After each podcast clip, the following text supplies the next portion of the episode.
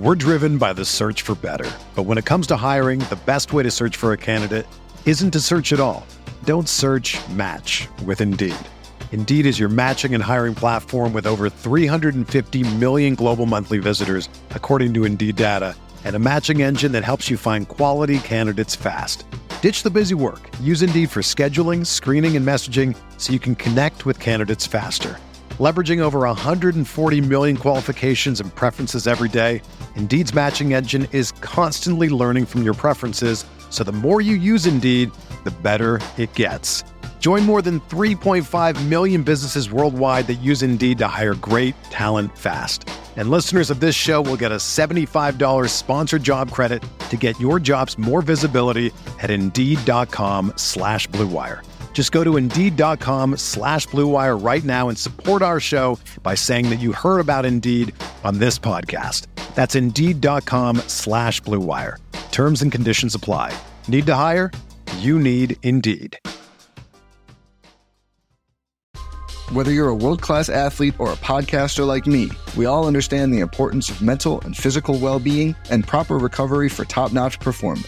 That's why I'm excited that Unified Healing is sponsoring this podcast. Unified Healing is a new and super innovative global network of wellness centers powered by Energy Enhancement System, or EE System. If you haven't heard of the EE System, you'll want to listen up. This technology promotes wellness, deep relaxation, purification, and rejuvenation. At hundreds of locations across the globe, access to a center is easy and affordable. Interested in experiencing the EE System technology for yourself? Go to unifiedhealing.com/Blue Wire to learn more and find a center near you. That's UNIFYD healing.com/Blue Wire. No material or testimonials on the Unified Healing website are intended to be viewed as medical advice or a substitute for professional medical advice, diagnosis, or treatment. Always seek the advice of your physician or other qualified healthcare provider with any questions you may have regarding a medical condition or treatment and before undertaking a new healthcare regimen, including EE System.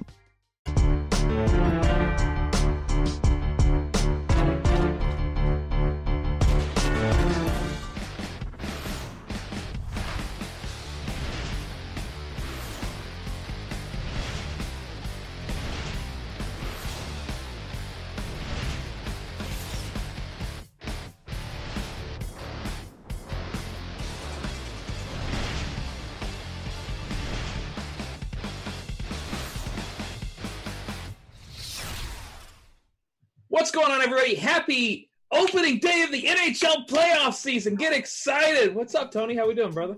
I mean, you can't be serious. Oh, I'm wearing the jersey. I got the Blues hat on. I got to go in. I got to shave later because my Blues are making deeper into the playoffs. And those of you out there who follow hockey know you can't shave when your team's still in the playoffs. So I got to get my pre-playoff shave in. Tony, how you doing, man? When do they open up? Like, when's their first game? Tonight.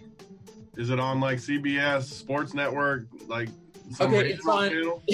It's on NHL Network. That's a channel? It is. Do you need like a special package satellite to get that in?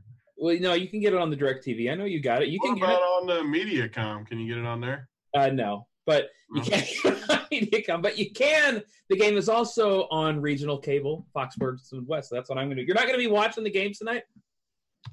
I mean, if it's hockey, I'm definitely not going to be watching that. That's your loss, buddy. That is your loss. It's going to be a good time. We got the last night of the NBA here. How are you going to watch hockey? Dude, so I feel like I got to give the people full disclosure here, Tony. I feel like that's reasonable, don't you? Depends on what you're going to say. I found out this was an NBA show about 15 minutes ago. I'm sitting around messaging with a buddy, and he's like, "Oh, you got an NBA show today?" Because he was looking at the RG schedule. And I just typed LOL because I didn't think there was any shot in hell that I was going to have an NBA show. But here we are. Tony, you seem much more prepared than I am. You're going to be doing a lot of the analysis today because, woo, buddy, if you're playing NBA this late in the year, you got some stones, man. Like I tried the other day. It was I think it was Sunday. I was sitting around and I lost some in baseball, and I'm going to fire NBA. So what did I end up doing? Followed some projection models, took a look. All right, I'm going to bet this, I'm going to bet that, yada, yada, yada, blah, blah, blah. All right, this lineup should work. That should be fine. All my guys were like under 10% owned, and this dude I had never heard of before was 60% owned, and I go, uh-oh. Obviously, it did not work out. That's how it is, man. Like this late in the year, like it's just all the random dudes. I think that's why there's so much ads though at the end of the, like I quit playing. Just full disclosure for me, like I quit playing for a few weeks, but then like the last 10 days I've played again because I think there's like more ads this time of year because if you pay attention to who's going to play who, I mean, sure, there's still some random stuff that could happen. Guys get pulled late and stuff, but for the most part, there's so many value guys tonight that are just like dead locks that if you can find a few guys at the top that need to win, like Kemba needs to win tonight, Russell Westbrook obviously is going to play minutes tonight. People that need to win, you find these stars that are going to get you 60. There's so many value guys that are going to crush that it's just it's fun to play. Yeah, I mean, this is a Stars and Scrubs slate. Like, that much is... Always. Every time this... If you're not playing Stars and Scrubs this time of year, you are not winning. I promise you. Yeah, and like Tony said, there can be a big edge. It's just I have not been... And you need to pay attention on... Like, if you're on a site like DraftKings where you can late swap, Yahoo where you can late swap, like, you need to be paying attention the entire night until all your guys are locked. Yeah, so... People can get scratched. So the Stars we're talking about tonight... We're talking about Westbrook. Paul George is a game-time decision. Sounds like he's going to go. Andre Drummond, phenomenal match with New York, and Blake Griffin's out tonight. You get Vooch. He's a game-time decision, but obviously that's a great matchup. And you mentioned Kemba. Kemba might not leave the floor, man. Like, Kemba might just play 48 tonight. I mean, the most important thing tonight, obviously, is who needs to win for these stars. I mean, like last night, this is where the edge comes in my mind. Last night, yeah, I'm not bad-mouthing Meansy at all. Like, Meansy's good at what he does. But everybody, all these chalk people, wanted to play Curry. Like, Curry was – everyone's like – because Durant sat, Clay sat, I think. Like, those guys were sitting. So they're like, we should play Curry because we need a star. You don't want to play a guy that doesn't need to play, though. Like, Curry doesn't – I mean, he got hurt, too. So, I mean, it sounds like it's a bad example to say Curry because he got hurt. But either way, the point being was – you could have played Westbrook. You could have played Harden. They both needed to win that game. Why play Curry over those two when you can just still have all the value guys?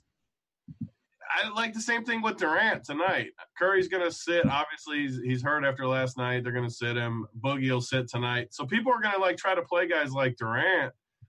Like, you don't want to play Durant on this slate. There's no reason to. Play these guys like Jokic that the Nuggets have to win tonight. Play Jokic, play Paul George, play Drummond. I mean, these guys, Drummond should get like 70 tonight. Yeah, I think so too. You mentioned Joker and Drummond. I mean, when we look at this, you see Drummond $47, Joker $43. Do you have a preference between these two guys? Probably Drummond just because Detroit, I mean, they both need to win tonight. Detroit needs to win to get, I think they can get the 7 or the 8 still, maybe even the 6 if something happens. But either way, they need to win. And the Joker needs to win to get the 2 seed in the West. So, I mean, they're both equally good. If I had to choose, I guess it would be Drummond just because they're playing the Knicks. I'm Boss Bros in there rattling me saying Curry was – but this is my point. How was Curry a better play last night than Westbrook or Harden when they're in a high total game? Just asking you, Crane. Like, you weren't following it last night, but just on the surface. Pretend that was tonight, though. Okay. How could you play Curry over Harden and Westbrook in the same game? I mean, do I know who do I know is going to get the minutes? I mean, that's the big concern. You know, Harden and Westbrook are going to get the minutes. Yeah, that's my big concern. Yeah. If you're looking at, you know, like a guy like Curry, where it was a bad example too because he got hurt. But if he didn't get hurt, it was the same. I felt the same way. Yeah, I mean, I think that's fine. So we talk about stars and scrubs. Obviously, Yahoo. The studs are priced a little bit higher than some of these other sites are. So let's go ahead and throw Joker in there. We mentioned guys like Westbrook. Kemba, I think, is just a stone lock tonight, just looking at it, $40. Can you play Westbrook, Kemba? Yeah, you can play these guys together. You have 12 left over. So really this is the slate, Tony, that when we start out, we need to get 3 stars. Would you agree? Yeah, I mean, there's going to be unlimited value on Yahoo. Like, there's always $10 guys. Tonight, there's going to be so many dudes that you can play in that cheap range. I mean, first of all, we probably should just look at the games, like who needs to do what tonight, just to get an idea, kind of. You know what I mean? Like, who needs to win? So just going game by game real quick. Like Golden State, Memphis, obviously playing for nothing. Memphis is definitely playing for nothing. Golden State's favored by 4 at Memphis, like literally playing for nothing. I mean, I would take Memphis on that probably, but no, there's no fantasy anything there besides value guys. Oklahoma, OKC and Milwaukee, like OKC needs to win for positioning. Milwaukee doesn't need anything, so you can play Paul George and Westbrook, any OKC guys. Dallas and the Spurs are going to pound Dallas, but you don't really need anyone in there. Chicago, Philly means nothing. Orlando, Charlotte is a game both teams need to win. So you got Charlotte is -4 at home, 218. Both teams need to win, so you can play any of those stars. Vooch, Kemba, that's a good game to target this time of year, obviously, because they both need to win. Indiana, Atlanta means nothing. Miami, Brooklyn. Brooklyn needs to win. D-Wade's last game, obviously, so that game's kind of interesting. Detroit and the Knicks. Detroit needs to win. So Drummond, like we talked about. Minnesota, Denver. Denver needs to win. So you got another team that could play. Sacramento, Portland. Portland is seriously still favored by 4 in this game. I mean, Sacramento, like, they fall off a cliff. Portland is sitting Dame and McCollum, and they're still favored by 4. But are they sitting Enes Kanter? I guess not. I'm like blown because I was golfing this afternoon. Obviously, I seen they were sitting. I thought it would be like close to a pick 'em. I hope Portland wins because Houston. If Portland wins tonight and Denver wins, Houston's the 4 seed, and Denver stays away from Golden State and Houston. Yeah. And then Utah and the Clippers in the last game means basically nothing. I mean, it means more to the Clippers than Utah. Utah secured the 5 seed last night. They're probably going to sit guys tonight, I'm sure. I know they're going to sit everybody tonight, actually, Utah. So Utah is going to be one of our biggest sources of salary savings tonight going against the Clippers. Okay, so I guess the spots where we're looking at, OKC, the Orlando-Charlotte game, yeah. Denver, those are the main guys, the spots where we're looking at when we're spending up, right? D'Angelo Russell maybe too in that kind of range where they need to win. Let's see, how much is D'Angelo Russell over on? Yeah, he's a point guard. They always price him put him as a point guard, and I hate it because I always need to fill the shooting guard spot. DAR $38. Obviously, we're not going to be able to fill him in with this bill. I mean, if you're not playing Russ, I think you might be able to get 4 stars in there. But if you're playing Russ, it's really a 3-star kind of night. It's just like last night. Like, why are you going to fade Russ? I'm speaking to everyone when I say this. Like, just why would you want to fade Russ on a slate where there's unlimited value? There's just no reason to. Yeah, no, I mean, I agree with you. Like, I just don't think – like, that's when you – it's a raw point slate. You know, yep. You find the 3 guys – or you cycle those guys in and out. You know, if you're looking at guys like – you know, you mentioned D'Angelo Russell. If you like 3 of these guys, and you can only get 3 of them in there, you cannot get. Look, I'm trying right now, even without Russ, you cannot get 4 of these guys. So yeah, you're not getting 4. Yeah, so you're getting. I think Kimba's a lock.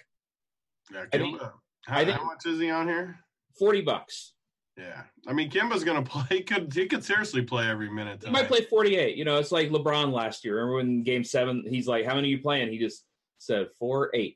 Yep. So I think it's true, too. Like, there's no reason not to. They're playing to get in the playoffs. Why not? He's probably going to leave in free agency. You just play him every minute. Yeah. Murder him. Kill him. All right. So, you know, we talk about Paul George as another potential option. On a slate like this where we expect Russ to play a lot of minutes, if Paul George plays, I assume we think he's going to play a ton of minutes as well, right? Yeah, I mean, they're both going to play minutes. And like I said, Milwaukee isn't really playing for anything. You never know with Milwaukee, though. They've been one of the harder teams to pinpoint at the end of the year because, I mean, Giannis played like 20 minutes the other night. I don't know why they would play these guys any minutes, but OKC's only favored by 4.5 right now. It's kind of a weird number, but I like Russ way more, but they're both definitely in play. Yeah, and if you play them both, you know, you've still got $12 a piece. So this is obviously a stars and scrubs night. You're wanting 3 of these stars in here. Let's talk about some of the scrubs because, Tony, on a slate like this where, I mean, you pull – if you're a RotoGrinders Premium member, just have yourself a chuckle. Pull up the situation room because it's – I ain't going to count all these dudes. But they a lot of dudes. There are a lot of dudes out there. It's just – it's silly season in India. We all know that. Before we talk about some of the value, Tony, I want to hear your picks for the NBA playoffs. Who are you rooting for? So Yeah, me. I went on with Hoop and Empire yesterday for the Print Factory and talked about.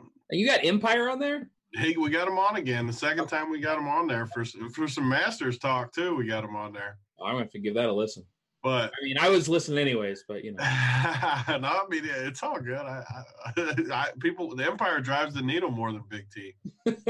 But yeah, I mean, I like obviously OKC or I mean Houston and Golden State in the West. But it depends on tonight. Like if Portland wins and Denver wins and Houston gets that 4 seed. That changes things in the West because Denver could actually win 2 games then.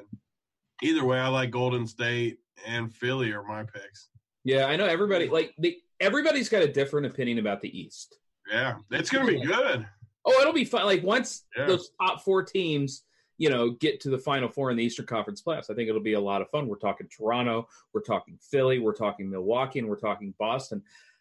Yep. It's weird because – Toronto's one of those teams that nobody, you know, Toronto's a team that nobody's picking, right? Yeah, I mean, there's a lot of people picking them, but the East is tough. I mean, yeah, they're kind of a dark horse team. Are you? Wait, hold on. Are we going to get your Orlando-Milwaukee matchup that you've been? Oh, I hope so. I need Charlotte to win. I forget what the exact scenario is. I think if Detroit wins, I need Charlotte to beat Orlando for sure. You actually think Orlando can beat Milwaukee, right?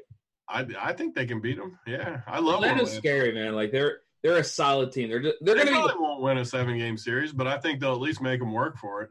Yeah, they're a pesky team. All right, let's get back to DFS talk. Obviously, we want to talk about some of the value on this slate, and of course, there is a. I mean, there's just a stupid amount of value. So, you know, I'm just pulling it up right now. It's really tough. The center is like just ridiculous. Like that's the hard part with playing Drummond on Yahoo. Is center is just like absolutely ridiculous for value. All these $10 guys are so elite. Kyle O'Quinn, Gorgie Jang, Boban, DJ Wilson, Greg Monroe. I mean, all these guys are $10 and they're all super elite plays. Okay, so when that's the case with a position, I almost never pay up at that spot. Yeah, you just can't. Yeah. Like 2 of these guys are going to get 40 points for $10. Yeah. So like, it doesn't matter. Unless Drummond gets, like, 80, you're going to be just fine with the two $10 guys. Yeah, so, I mean, I'm Lockett and Kemba and Russ. We'll kind of figure out where the value is later because on Yahoo, you know, where you don't quite have as much flexibility as you do, like, on a DraftKings or a fantasy draft, like, you've really got to take the value at whatever position you can get it. So when we're talking centers, obviously, Boban, he's an elite play. You mentioned who's the other center you mentioned? I forgot. Kyle O'Quinn. Yeah, Kyle O'Quinn right now in my projections, he's projected for 40 points. Like he's going against Atlanta, and he's going to play over 30 minutes. So, that's a lot of points. But, I mean, all these guys. You got Udoh for Utah against the Clippers. He's projected for 39. Gorgie Jang, 35. Boban in the 30s. Like, these guys are just super elite picks. Yeah, I mean – you can't pay up at center on Yahoo today. I don't think you can do it. Unless you think Drummond literally just like – I mean, there is value at other places, but I don't think the value is as good as the center value. Here, we're gonna kind of go in and out on this show a little bit about, you know, we'll talk some baseball. We're going to talk some basketball. But, Tony, in the chat, they want you to talk some Masters. Do you have a hot take for the Masters? I mean, the only hot take that we got into with that show, I don't know if it's a hot take, but I love Freddie Couples, and they made fun of me for it. He's not going to win the tournament. You're not winning a tournament with Freddie Couples. Sure, why not? He finished 18th last year, and he's 6K. Okay, that's fine. If he finishes 18th, you're going to win a tournament with him, I promise you. You better have 2 of those stars just crushing it. Well, yeah, that's why you play him, though, because you have Rory and DJ or whoever you got at the top.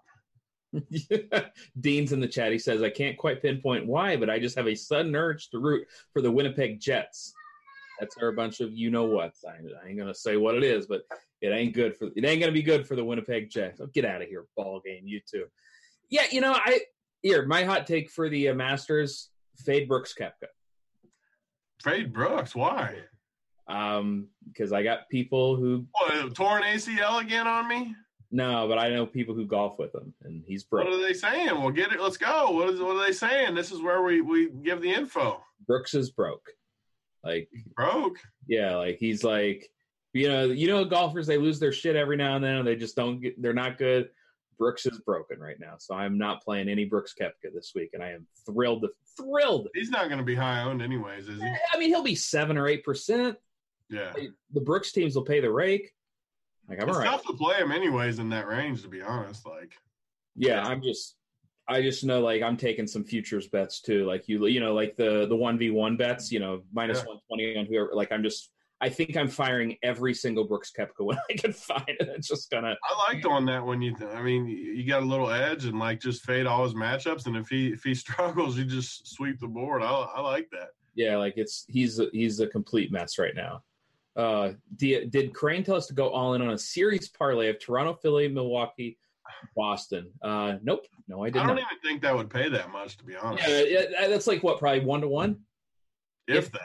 Yeah, it's just. It probably pays 1-to-1. I mean, there's a few teams that it probably does. I don't know. If you could get 1-to-1, I think it might be a decent bet. Sorry, I got to type to Dean.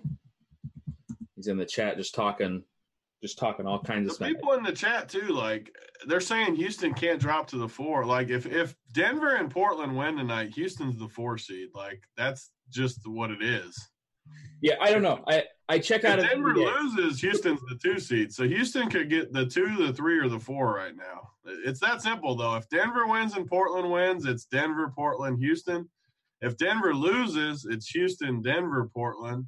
And then if Portland loses and Denver wins, it's Denver, Houston, Portland, if that makes sense. All right, let's talk some other value guys. We mentioned that center obviously has the best value on Yahoo. You mentioned Boban. You mentioned Kyle O'Quinn. I think this Utah guy, I think, is my favorite. Going against the Clippers, like the Clippers never handle big. And this dude, when he gets minutes, he just smashes. And he's a big blocks guy. And on Yahoo, where you're getting 3 points for the blocks, that's huge. He's the kind of guy that can get 5 or 6 blocks in a game. Put him in there with Kyle O'Quinn for us. All right. I mean, I got Boban in there. Like, it doesn't matter. I don't think Boban's going to play that many minutes. I like him, don't get me wrong, but I don't think his minutes really change all that much. Yeah, and, they're sitting around saying, well, that's all chalk. Yeah, no, I get it that that's all chalk, but, like. What's all chalk? There's eight $10 centers you can play. They can't all be chalk. I mean, to me, if I'm multi-entering over on Yahoo, if I'm building my 10 lineups, I'm just freaking pivoting around those centers. Like, I'm finding the guys that I like at the other position, finding my 3 stars, and just finding 10 value guys. I don't understand how they're chalk, though. Like, there's literally Kyle O'Quinn, Dang, Boban, Udoh, Monroe, DJ Wilson. All those dudes can't all be chalky. Well, and, yeah, don't forget Andre Drummond will get some ownership as well. Drummond, and, yeah, the guys at the top. I mean, Cornette just went for 50 yesterday. He's $12. So, I mean, there's tons of people you can play. Freaking Knicks, man. Like, I told you, I haven't been paying attention to NBA for 3 weeks. I tuned in. I was making fun of, like, the slate. I was looking at that slate that I said that I was like, oh, I can do this one. And I saw Zoni was like 7,400, and I laughed, and I'm like, I'm not bad. He went for like 60. He went for 60 and was 50% on. I'm like, oh, all right, I'm probably missing something right now. Let's talk some shooting guards on this slate. In a game that doesn't matter, doesn't seem like one of those kinds of games. Well, nope, Zach Levine's out. Tony, find a shooting guard for me, man. Like, I mean, that's why I like this time of year, though, because it's just stars, and then you find these value dudes, and there's just really no way around it for me. So, shooting guard, there's no stars that – I mean, there's no one right now in my projections that are projected for over, like, 30 fantasy points. So, whenever it's like that, we know naturally we want to punt. And the cheap range, like, you got Tyreek Evans against Atlanta is projected for like 27. But the best play for sure for me is this Zaire Smith for Philly. He's projected for 31 and he's $10. You're just making them up. Like the Bulls, come on. Like that's the perfect example of a play I like this time of year. I mean, like, I feel like that's a made up name. Zaire what? He was Texas Tech's best player last year. Spell Zaire for me. Z-A-Z-H. Zaire. Like, of course it's Z-A-I-R-E. All right, we'll throw Zaire Smith in there. Go Texas Tech. Did he enjoy the national championship game? Speaking of Texas Tech. It hurt because I was in first in the DK contest going with like 10 seconds left. All I needed was no overtime, and it was like a $20K swing for me to overtime, so it didn't feel good. Oof. I was rooting for Texas Tech, so it was like a double sausage. Hey, I think I stole you $100 from your pool, don't I? To be honest, like, people think I'm joking. I literally have not gone through the money yet to see who paid and who hasn't. Yeah, I'm pretty sure I'm one of the ones that haven't paid. I got people like, are you going to do the payout? I said, I haven't even looked at the money yet. I can't send the payouts before I even see who paid. The chat's asking about Jeremy Lamb tonight. He's $18 at home against Orlando. I see you nodding your head. Talk to me about Lamb. I like him, yeah. I mean, he's a really good player. They need to win tonight. It's just a matter of if you can get in that $18 range. Like, another good thing about Lamb that I do like is there's not a ton of value at shooting guard besides the two I said, Zaire and Tyreek. So it's not a horrible position to go up. And like, you got Evan Turner at $14 with McCollum and Dame. Evan Turner stinks. He's been – see, you haven't followed it in a couple weeks. God, is he crushing it? He had 3 straight triple-doubles. This is so stupid. He did. Like, look at this. He went for 43, 41, and 31 in 3 out of 4 games. And tonight with Dame and CJ both out, actually get Evan Turner in there for us. Why not? Why the hell not? I got to take Zaire Smith out. Yeah, get Zaire out of there. We want Evan Turner.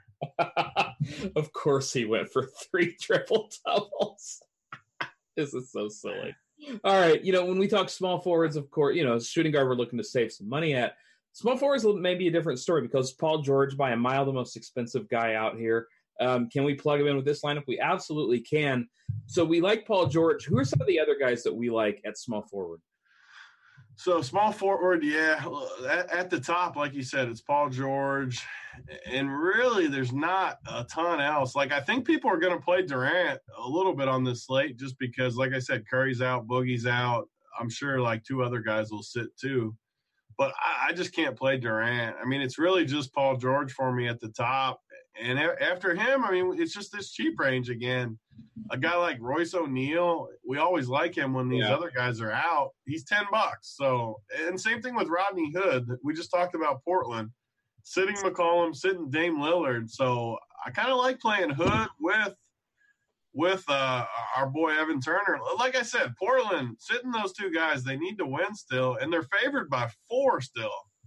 So I really like Portland tonight, especially as far as betting too. Like, if they're still a 4-point favorite, even sitting those 2 guys, I just think that they're going to win still for sure if that's the spread.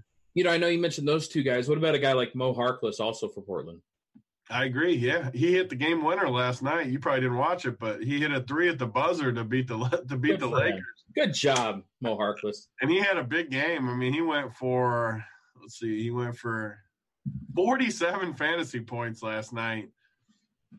Yeah. Okay. I mean, we need – scores are going to be like 500 points tonight. It's just a matter of if you can hit the stars. Like, that's all it comes down to, where if you can hit the stars to get you even 60, you're in good shape. Now I feel like I need to multi-enter tonight just because – I knew you'd come around. Like, I know, I'm sick.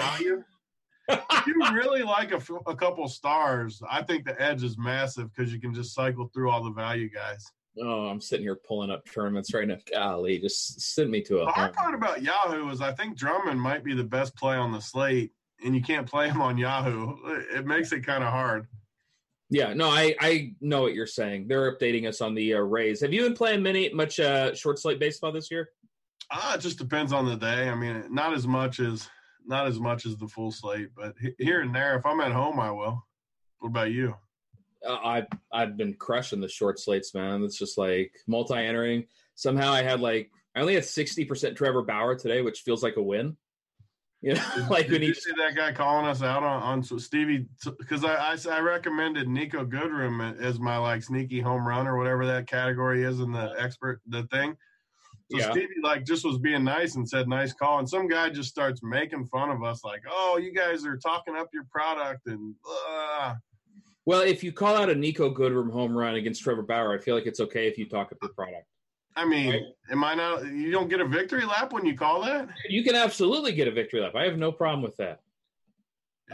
Yeah, go for it. I looked at my script. I had exactly 1 Nico Goodrum team. So is it a good team? I guess that depends if the other eight guys do well. I don't know. Like I got 150, man. I just guessed, man. It's just like, yeah. All right. We got YouTube questions coming in. See, like the D train was telling us that, the YouTube was just, it was slow right now. No, we got YouTube questions. All right. Pick two. God, this slate. Udo, O'Quinn, Birch. Birch, please. Birch? Who's Birch? Tim Birch, if Vooch sits. Vooch is not sitting. Orlando needs to win. I agree. I don't see. Vooch is not sitting tonight. Like, you're not playing Birch either way. Like, Birch is not a better play than. Birch is not a better play than all those. I don't even. Yeah. Play. Udo is my favorite cheap center, I think, if I had to pick one. I think especially on a site, again, like Yahoo, where though you're getting 3 points for the blocks. Like, I think that dude was a phenomenal play there. Thoughts on Cornette tonight? He went for like 50 last night on a site like Yahoo where he's a center. I don't think you can play him on Yahoo just because Detroit needs to win. And he's $12. I know it's only a $2 difference, but I don't think he's as good a play as all those $10 centers. All right. Evan Turner or Luke Cornette? I mean, I'm going to take guys that need to win. Like I said, these Portland guys are going to maybe be my favorites. I mean, Portland is favored by 4 points without their three best guys counting Nurkic. They need to win to get the 3 seed. I love these Portland guys. Is Vince Carter retiring this year? He says he's not. Stop. He's been on TV and he says he's not. I mean, like, he's still decent. Like, when you watch, I know he's like crazy. He can't play 25 minutes, but he gets in. Did you see Dirk dunk last night? Dirk just went. I was so pissed I didn't play him. Like, he was so good last night. You did lock in Wade though, didn't you? I didn't play either one of them, to be honest. You didn't. Even he wasn't even close to like. He wasn't even. He still didn't even crush. He went for 40. Yeah, but he didn't do anything else. Like, he didn't have that many fantasy points. He was over 6K. He went for 40 fantasy points. Yeah, but he was over 6K. Tony, you can't have 30X from everybody. I need 37X. Oh, we just completely flipped roles here. You know it's late season. We're just like, Tony's in 37X. I'm like, oh, that 5.5X looks okay. Oh, man. QQ, who scores the most? Udo, Gorgie Jang, or DJ Wilson? I mean, I like Gorgie and Udo the most, but DJ Wilson could smash too with Milwaukee sitting guys. Oh, Bobby's in there. Wade needed more. Dude went for like 40 fantasy points. Don't complain about 40. You don't get to complain about 40 fantasy points. This time of year, though, this is when you actually need 37X because all these value dudes just smash. Over under winning score tonight, 450. Because Alex Caruso, so you haven't been watching, like, this Alex Caruso. And Alex Caruso's been crushing it. Like, he's tipping dunks home on missed shots and everything. Like, I am not exaggerating either. Like, he looks legit. Like, he has been unbelievable. I mean, anytime a guy looks like Osimo and crushes the NBA, like, you got to give the dude props. Like, tip dunks. Like, he went up and tip dunks. Dude, I saw that. That's one of those dunks where you watch it, like, 5 or 6 times. You know, you're just like, no. I couldn't believe it. Yeah. It looked like he got on a trampoline. Yeah, it did. I probably couldn't jump that high off a trampoline. You start off, man. You're tall. I know you start off that high. That guy got up, though. All right, Dirk minutes tonight. This is the last game.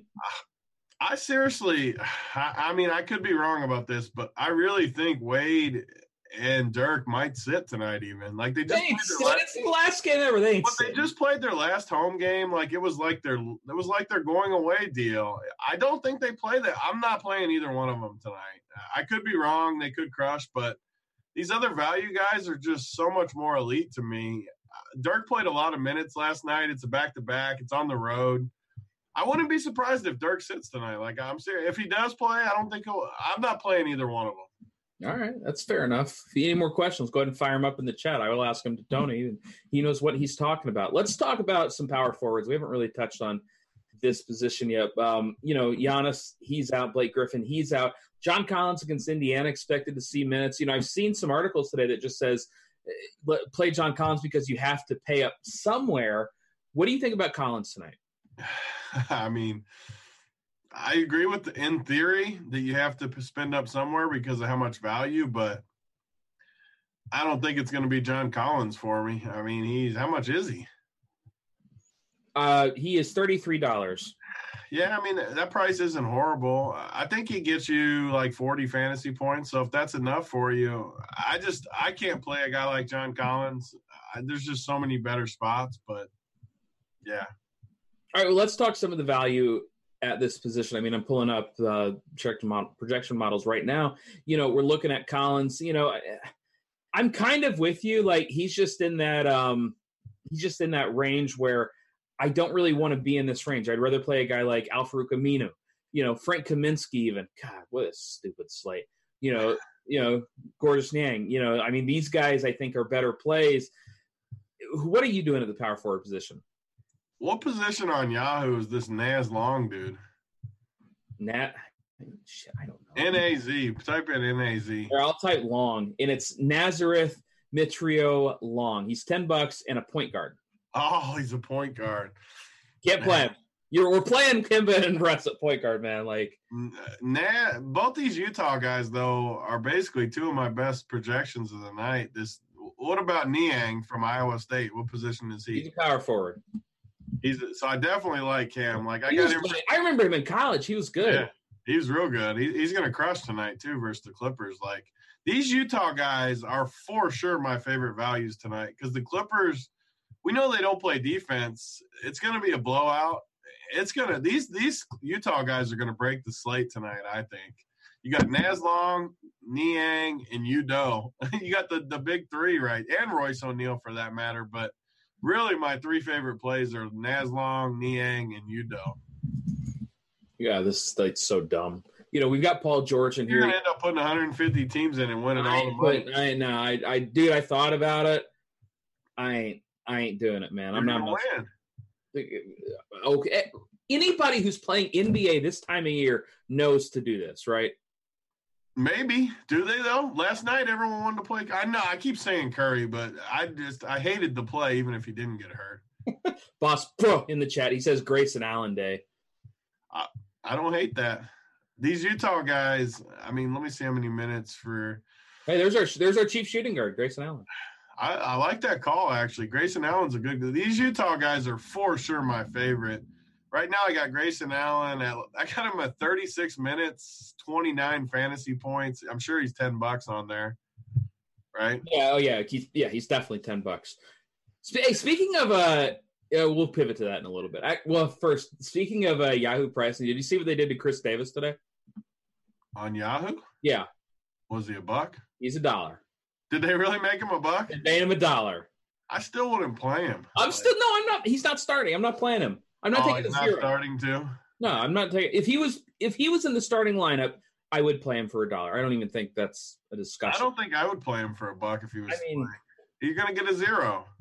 I mean, maybe, but at least I'd have a shot if he's not in the lineup. Yeah, I always want like on FanDuel yesterday. People were wanting to play him if he was 500. I just don't get it though because you can salary except on DK where the pricing's tight this year. Like FanDuel, you can already play whoever you want. You don't need the salary. Yeah, I mean that's fine. I understand what you're saying. I'm just he's 0 for 49 or whatever he is. Like I don't want to just take a free $0. I mean I'm not playing him on like FanDuel you were talking about over there. I think that's nuts to play him on FanDuel. Like if I see, like on isn't he 2K on DK today? That sounds like a lot for a $0, but at least on DK you can say because the pricing is like so tight that maybe they loosened it up today. Didn't you hear? Did they finally? I haven't looked at that pricing. Yeah, no, because everybody complained. Now it's like you can get everybody in. It's right back to that. No middle ground, man. It's like politics, dude. Why is it so hard though? Like make the crappy guys cheap and make the good guys expensive. Like it's the average guys in the middle. You would think it would be something, but here we are. Like Tommy LaStella should be 2,900. So when he goes off, I can take my victory lap. Like it was funny. I saw you tweeting about Tommy LaStella the other day, and I swear to you that same slate. I was building my script. And I'm like, oh, okay, let's. I took him out, and then I thought we were on the show, weren't we? We were on the show. Yeah. Well, I took him out of the script, and I'm like, man, he's just crushing too much. So I put him back in, and he hits like 2 bombs. I'm like, whatever. Wait. Those are the plays, man. Like I know that DeGrom busted, so it didn't matter yesterday. But like when you play those stud pitchers and you play that guy, like that's why you need those cheap guys. Dude, yeah, I'm going to take a victory lap on DeGrom. I was screamed on Exxon for an hour not to play him. He just did. I mean, Minnesota just doesn't strike out. They had like 18% strikeout rate, and Garrett Cole was 9% versus DeGrom 45%. Like, and those Minnesota, like the top five guys, like never strike out, like ever.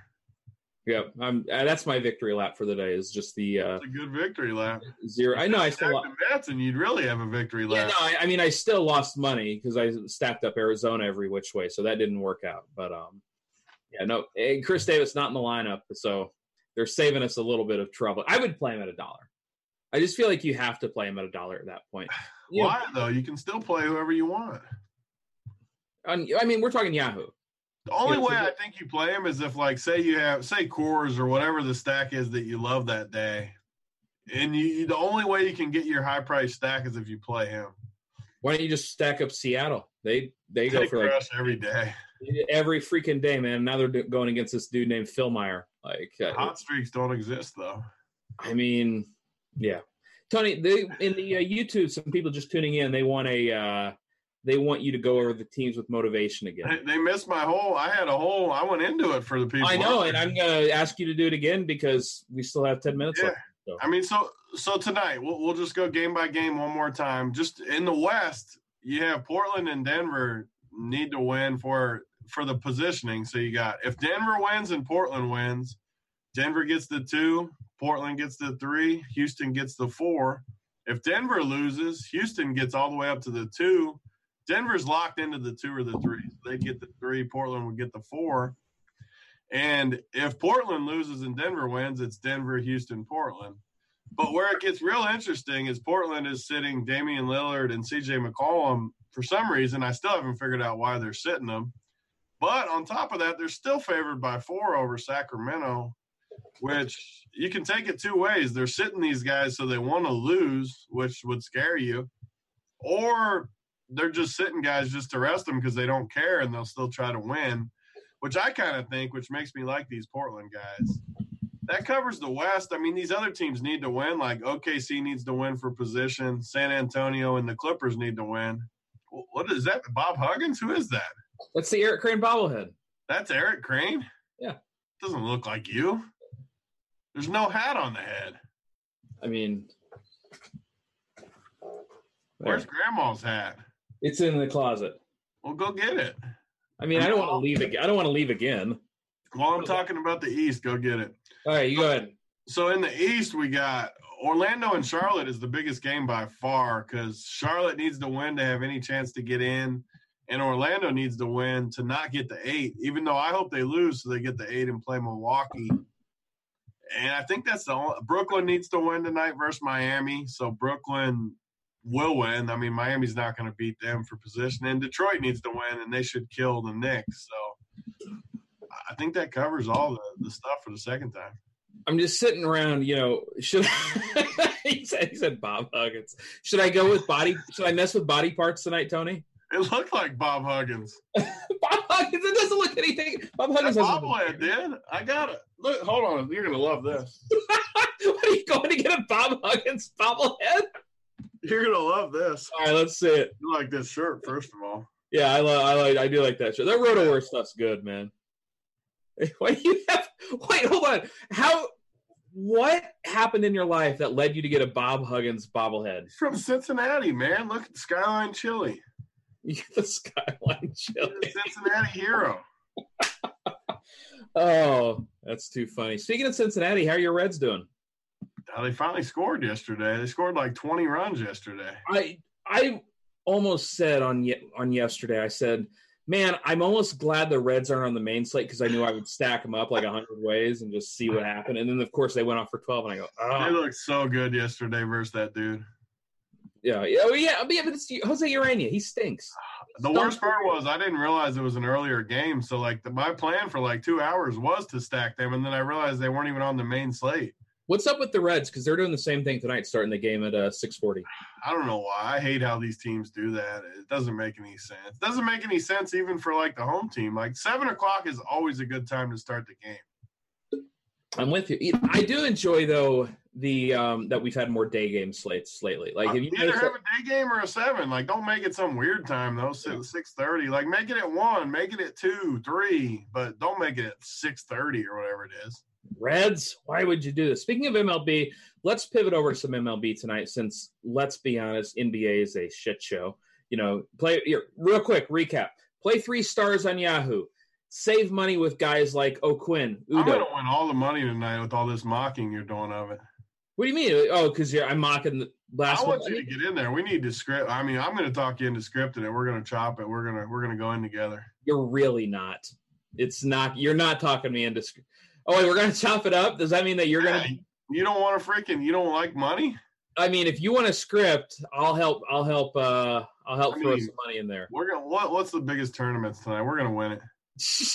Yeah, you've lost the bet. All right, we'll talk after the show, of course. Devin's going to try and, Devin, he's going to try and kick us off the call, be like, guys, we got to go. I got to get there. And we're just going to be sitting around like, bro, hang on. We got stuff to talk about.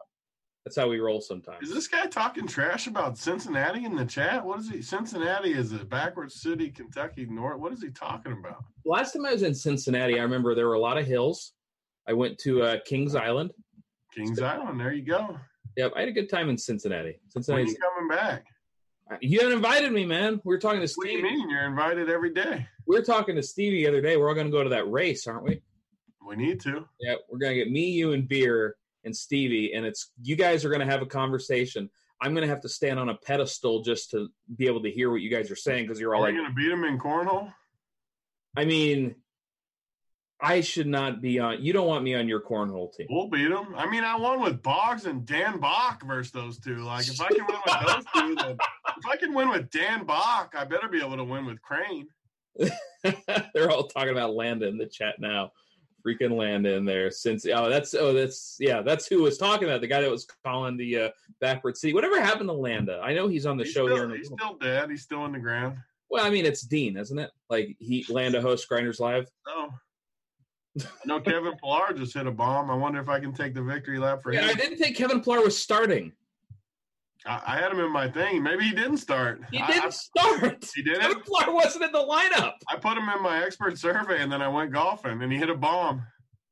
Dude, he wasn't even in the lineup. He just hit a bomb. Yeah, I can tell because by currently winning. I'm going to take a victory lap, and that guy's going to be so tilted, whoever was calling me out earlier.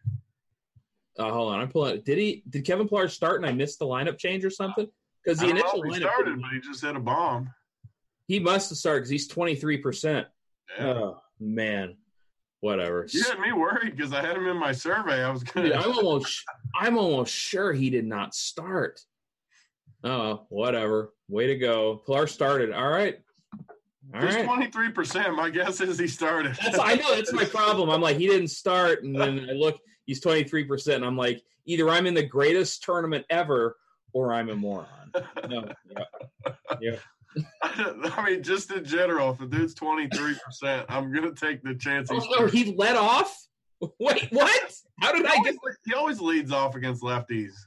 He was hitting. I mean, it's a new team. Like, who knows what he's doing? But he's hit a bomb like back-to-back days. Oh, what a freaking mess this is. That's all right. I'm still – Pillar was easy, LOL. Not if you thought he wasn't starting. He was not easy if he was not in the lineup. That is correct. I'm pulling it up right now. Oh, I got confused. Now I know what happened. Yeah, you didn't look at my expert survey is what happened. I want to see this expert survey now. This kid that was throwing just gets rocked by righties. I was looking at this kid's minor league numbers, the guy facing the Giants tonight. Like, guys were hitting 300 off, righties were hitting 300 off of him in the freaking minors. And it was in like single A ball last year. Like, I just loaded up on all these Giants righties. I know what happened now. I know exactly what happened. And I'm not happy about it at all. Yeah, he let off yesterday too. Whatever. Screw you guys. I'm still running good. All right, let's talk baseball tonight really quick, Tony. We got about 10 minutes left. I want to touch on the baseball slate. Are you going back to the Mets pitcher that's in the lowest total of the game on the slate tonight? So this is where the game theory comes in a little bit for me. Because if DeGrom threw a gem yesterday, I would for sure fade Syndergaard today. and this shouldn't be the way it is anyways. It's probably a leak of my own, but because they kind of slapped him around a little bit and it's the lowest total of the night, I kind of want to come back to Syndergaard, but it's the same bad matchup that we didn't like yesterday. Yeah. So it's a little hairy for me. Here, I'm pulling up my pitcher sheet right now. Sorry, I don't have it completely updated, but I'm pulling it up. You know, I look at Syndergaard. I think he's fine. I'm not overly excited. Like, he's one of those guys, if he fits, great. And if he doesn't, that's okay, too. You know, I'm not sitting here saying that. I agree. You've got to play Noah Syndergaard. I think he's definitely not just like a must play. No way. No, you know, I mean, he's a worse pitcher than DeGrom is, and they're both really good, of course. But the point stands that he's just not as good. I actually like Maeda tonight.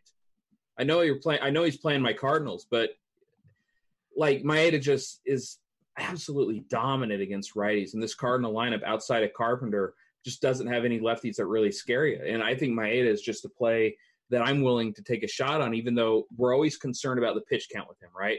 He's thrown, 107 and 91 pitches this year. I like Maeda tonight. And I hate picking on my Cardinals, but I just really like him, the matchup for him. Yeah, I mean, I don't love that price point, though. I think he might outscore Syndergaard is the thing. Yeah, I mean, I could definitely see it where – and you said the pricing. I haven't studied the pricing yet. I mean, if the pricing is a lot looser, then I definitely like him more. Yeah, I'm trying to pull up the sheet right now with the pricing. Yeah, it's like, no, I'm not going to attack Syndergaard, chat. Like, don't. I'm not playing. Definitely don't play the Twins tonight. Like, I think that is bad. Like, I think playing the Twins is real bad tonight. Yeah, so they're like a big underdog and a 7-run total in Thor, just because. Yeah, it's just silly. There's no reason. The reason you don't love Syndergaard is that they don't strike out a ton. That doesn't mean they're going to score 10. It just means they might hit some weak grounders and flies or whatever, like make some easy outs. I do like this Frankie Montas guy facing Baltimore. The strikeouts haven't really been there this year. If you look at the minor league numbers, though, he's been a big strikeout guy down there. He faces Baltimore, who's just – I mean, dude, Baltimore's awful. Their lineup is terrible. Did you see – I mean, Oakland, they were really chalky last night, and they went off. Did you get to see how they scored those first 5 runs?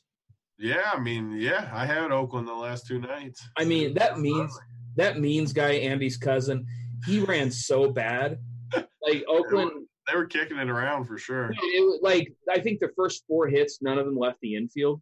And then Simeon just, like, reached his bat out and barely poked a home run over the left field bleachers. Like, it was just – I mean – that means guy, like, he's not good. He's not going to miss any bats. He's not good for fantasy. But just as far as like Oakland chalk, I feel like Oakland should not have gotten there the way I was watching that game. They really didn't get there all that much. I mean, the good guys didn't do anything. Dude, I don't know how a team scores double-digit runs and none of my players do well. But because that's all their good dudes really didn't do much. Yeah, I mean, it was Profar that got there. Josh Fegley, Simeon. Fegley always gets there. Fegley is definitely a big T guy. I had a lot of John Ryan Murphy last night. He's versus lefty. He's always going to be good. Yep, I always like John Ryan Murphy. Yeah, he mashes. Yeah, speaking of mashing, bleep Kevin Pillar. That's what I think. That guy is just freaking Kevin Pillar. Speaking of pitchers that strike guys out that. May or may not be good. Robbie Ray at home against Texas. Any interest there? I like it. I know a lot of people like Robbie Ray. I like targeting Texas with lefties a lot. I mean, there we go. The chat's another big T victory lap. Simeon yesterday was my bomb yesterday. See? Chat's giving me credit for once. Hey, they love you, man. They love you when you win. Simeon, on the show yesterday, my 2 home runs were Simeon and LaStella. So, wait, you picked LaStella as one of your home runs? My punt bomb of the day, and he hit 2. That shirt needs to say Tony, not Nick. Yeah, true. Yeah. Except I didn't cash because I had DeGrom. Whoops. Well, hey, these things happen sometimes. Yeah, I'm just pulling up the pitcher pricing over on Yahoo for today. What do you think? Like Yu Darvish, as crazy as that sounds. Dude, Yu Darvish is going to be chalk. I understand, but there's a 20-mile-an-hour wind blowing in at Wrigley. Like, how's Pittsburgh going to score? No, I mean, I get it, but I mean, he's going to walk a million guys. He's going to walk a million guys. He could, but God, with that wind, man, it is tough to get hit hard. Like, I would rather pay $4 more for Kintamaya on Yahoo. I'd rather pay $4. Yeah, I mean, I agree. I agree completely with you. If they're the same price, yeah, that's the thing. Like on DK, like my 8 is $10K and you is $7K. Yeah, well, I'm not playing there tonight because I don't want to. There's the $3K difference. Yeah, no, I mean that's real. That's a real difference. I'm looking at some of these cheap guys. Nothing really like Nick Pivetta seems a little too cheap at $30. I know Frankie Montas is too cheap at $29. I love that call. Like I think that's a great call that you threw out there, Montas. Like get us a team in there, but let's build one. All right, we'll go Frankie. I'm throwing my boy Maeda in there. All right, he's $38. I'm okay. We still have 16 per, and Chris Davis. We start with him, right? I mean, I think you should just get us a Seattle team since they're going to score like 20 every day. Look at the pitcher they're going against. Like they're going to. How do they not score 20? Phil Meyer's bad, man. Like, and plus that bullpen's bad. All right, let's go. We'll throw Nevaeh's in there. You got to throw. Let's see. We'll throw Wood. Definitely got to play Vogelbach. Vogelbach. I do like that guy. Only $14. He's cheap. All right, I got Nevaeh's, Vogelbach. Nevaeh's is $16 on Yahoo. Yeah, he smashes. I know, but he's cheap on the other sites. Yeah, well, I'm looking for these other guys. Let's play, even though it's not a Sunday. I actually don't like Seattle on Yahoo anymore. I changed my mind. Whatever, I just got can't get those guys in. They're too expensive. Dude, their prices have come up, man. I see that. Like, I can't pay $22 for Malik Smith. That's a fair point. I can't do it. All right, well, let's not play Seattle anymore. Like Seattle. Right. Well, who are some of the stacks that you like? I was trying to find us a team that we can get behind and get into the victory circle here for the people. I mean, I guess just build us an Oakland team. These prices are cheap enough. I mean, like Morales for $8 is like stealing, dude. Kindry sucks, man. He's $8. I mean, I might as well play Chris Davis for $1 if you're going to take a zero. I mean, I'll take Morales, and you can take.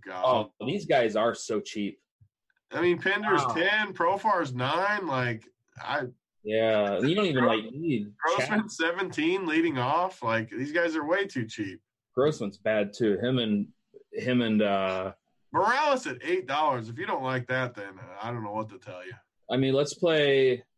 All right, I'd rather play this Lariano guy. Come on, bottom of the order. I know you like those guys. Yeah, so play 5-6. Play 5, 6, 7, 8, 9. I got to play Simeon. We can play 6, right?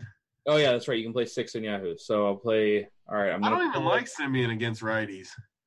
I mean, if they're putting up 20 runs, he's hitting second. He's probably going to be involved. Yeah, play Simeon in the 5, 6, 7, 8, 9, and let's. All right, we'll play Nick Hundley.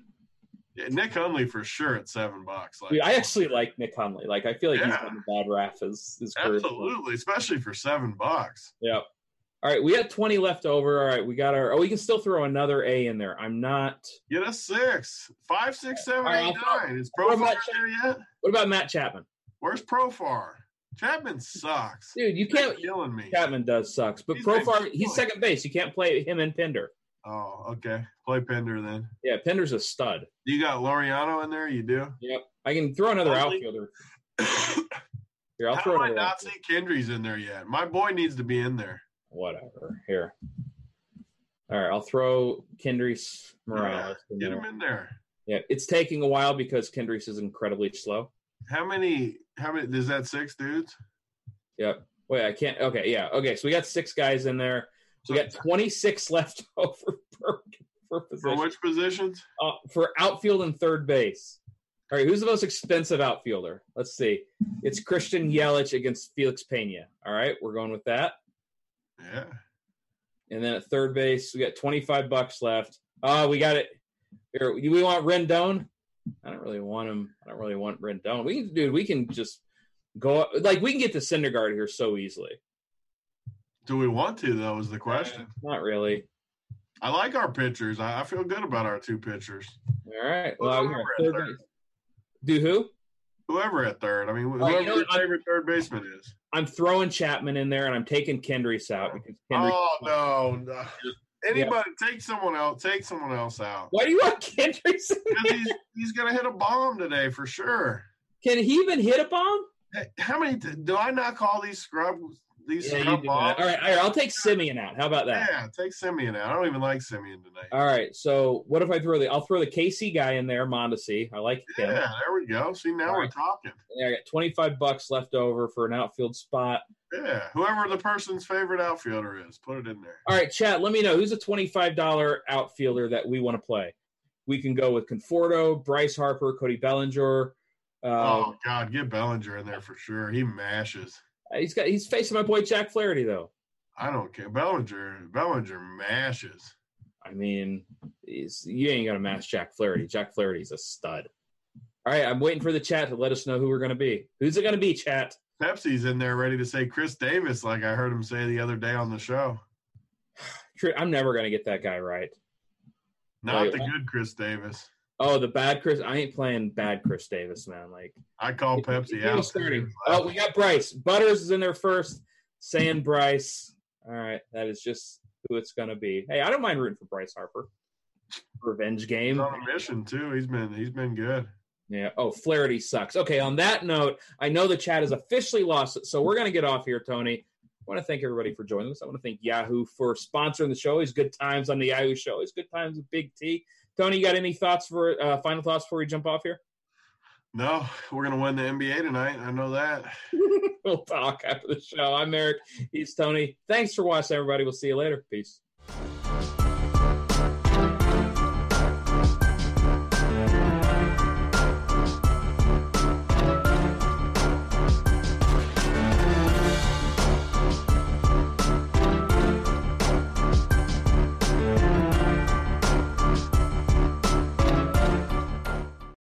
What's up, guys? Barry here, back in the Fantasy Bar with six of my favorite plays for Wednesday night on FanDuel. Three bats under 4K for you, an ultimate value bat, a strikeout pitcher with big-time upside at a discounted price, and, of course, my favorite play, the Beast of the Night. How do you find out who I'm looking at? You belly up to the Fantasy Bar and find out.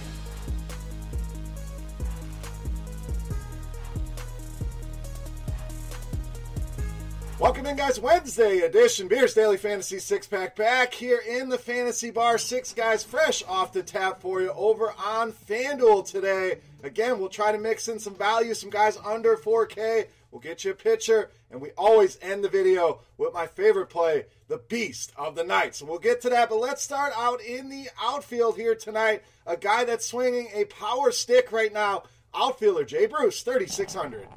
So don't look at the batting average, but if you look in the home run column, you're going to see 7 home runs over the last 8 games. So it's gone yard in 6 of the team's last 8 games. And last season, the numbers were not great against right-handed pitching, no doubt. But I'm going to trust the career-long track record of Jay Bruce and the power surge that we've seen this season. So career-wise, we're talking about a wOBA at almost 350, an ISO over 230. And when you look at Lopez, a lot of hard contact. 2 left-handed hitters last season, almost 45%.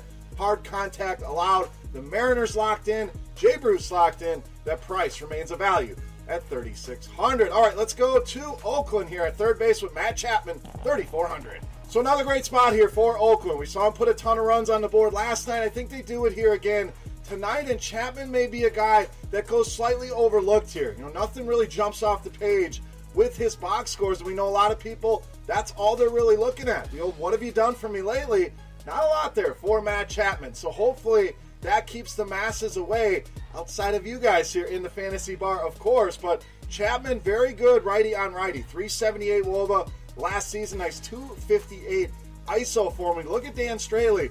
Some of the numbers look pretty good against righty. Some of them look bad, and we'll get into those. But some of them look good, especially that batting average last season. Just 203, but only gave up a 210 batting average on balls in play. So got very, very lucky against right-handed hitters, or those numbers could be much worse for Dan Straley. So don't let that fool you. A's in a great spot. Chapman, I think, breaks out here in a big way. Righty on righty against Dan Straley. So we're talking Oakland. We're talking righty on righty. You're damn right we're going to have outfielder Chris Davis, 4,000. Should just have a permanent seat here at the Fantasy Bar. I can't quit Chris Davis here, and I'm certainly not going to do it in this matchup. One of the highest ISOs in the league last season. against right-handed pitching at 315, the WOBA at 380, the high-value hit rate, almost 14% for Chris Davis against right-handed pitchers last season. We mentioned Dan Straley. Some of the numbers look good. Some of them look really bad as well, especially that hard contact rate approaching 50% against right-handed bats. So Davis, one of the best in the business, a six-pack Hall of Famer. Yes, you see him a lot, but tonight I think it's good reason. I think he bounces back. That's a big day against Dan Straley. All right, we like Oakland. Let's go to the other side, and yes, we're going to do it. We're going to pull the trigger on first baseman Chris Davis, the other Chris Davis, just $500. So FanDuel got tricky on us yesterday. Unfortunately, he was not in the lineup. A lot of people still rostered him and took the zero there. But today is the day, and you're going to hear that a lot, and a lot of people, it's just going to be a hot take. But we want to give you the numbers here and tell you why Chris Davis breaks out of the streak. And not only breaks the streak, I think he hits a home run here tonight. Let's start with the matchup against Montas. 219 ISO allowed to left-handed hitters. 376 weighted OBA. A strikeout rate under 13%. And we know Chris Davis will strike out a ton, but when the guy's strikeout rate is less than 13%, that's a great sign for Chris Davis. Montas, 42% fly ball rate allowed. Another great number in the favor of Chris Davis. And a hard contact rate over 42% against left-handed hitters as well. So Montas, a disaster against left-handed hitters. Pitches is really what stands out here. And you can find all this information in our Plate IQ tool over at RotoGrinders. But when we break it down by pitch, Montas loves to use that sinker 60% of the times against left-handed hitters. Well, guess what? Chris Davis hits that pitch extremely well. 398 weighted OBA and a massive 320 ISO. The slider, 18% of the times, still a 243 ISO for Chris Davis. And the fastball, a 241 ISO here. So the numbers all add up. I know the guy's 0 for his last 4,000 at-bats, but I think he breaks the cycle here in a big day. Cash games, you lock him in tournaments. I want to take an overweight approach here. Chris Davis at $500. Yes, the price is great, but the matchup even better here. He gets it going in a big way tonight. All right, starting pitcher. We promised you a guy with some strikeout upside. Let's go out to Arizona with Robbie Ray, 8,100. So Ray always a threat for double-digit strikeouts. You know, you don't get that out of a lot of guys. And yes, it's risky as well, but these are the kind of risks that I like taking in daily fantasy baseball because we know strikeouts are king, and Ray can certainly do that. Now, the Rangers, not one of the big strikeout teams out there. In fact, pretty good. They don't have a ton of strikeout guys. You know what else they don't have? They don't have a lot of power, a lot of threats against left-handed pitching. In fact, not a single ISO in their projected lineup tonight goes over 185 against left-handed pitching. And that has been the Achilles heel for Robbie Ray. You know, if he's not striking guys out, he's giving up home runs. He's causing damage to himself in that department. You don't really have to worry about that too much here with the Texas Rangers. Not only that, we get a nice pricing discount here. We look over at DraftKings. Ray, the fourth highest priced starting pitcher tonight on FanDuel, down at 7. So I love him on both sites tonight, but at 8,100 against Texas, I think this is a great spot. And I think he does give us those double-digit strikeouts here tonight at just 8,100. All right, it's time to take a look at my favorite play. But before we do that, guys, who's your favorite play? I challenge you to get in the comment section.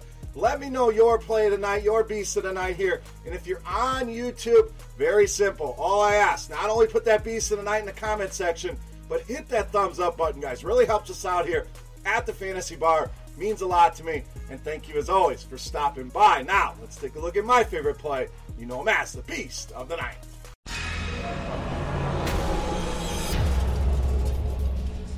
All right, Beast time. We saved you with the $500 salary of Chris Davis and some of the other bats under 4K. Why? So we can spend up in the outfield. Bryce Harper, 4,700, tonight's Beast of the Night. So if there's one stud I'm paying up for tonight, it's Harper, and you have some options. You know, there's a ton of guys up there that you can pay up for. Harper, the guy for me. Why? Because he's been a thorn in the side of his former team. Has already gone deep twice against Washington. 6 RBIs already. Against right-handed pitching, we know this guy mashes. 259 ISO, a WOBA nearing 400, and a high-value hit rate over 10%. You also have the BVP in his corner, 2 home runs against Jeremy Hellickson in just 18 at-bats. I love this spot for him tonight. Hellickson been solid against lefties. I think Harper gets the better of this matchup tonight. Easily my favorite play on FanDuel and tonight's Beast of the Night. All right, guys, that'll wrap us up here for Wednesday in the Fantasy Bar. As always, any questions, comments, feedback, get in that comment section. Get your beast of the night in there. Hit that thumbs up button on YouTube. And, guys, again, thanks for stopping by. For RotoGrinders.com, I am Bear saying salut. Best of luck here tonight. We'll see you right back here on Friday with more picks from the Fantasy Bar. We'll see you. It's time to find out who's the sharpest bettor on the SharpSide app. We are excited to roll out SharpSide Streak Contest presented by FanDuel. All you have to do is build your streak by stringing together as many winning picks as you can, all for free on the SharpSide mobile app. Swipe as many picks as you want from a variety of player props and game lines. If you see the lock icon after you swipe, that means it's time to lock that bet in to be your favorite swiped pick.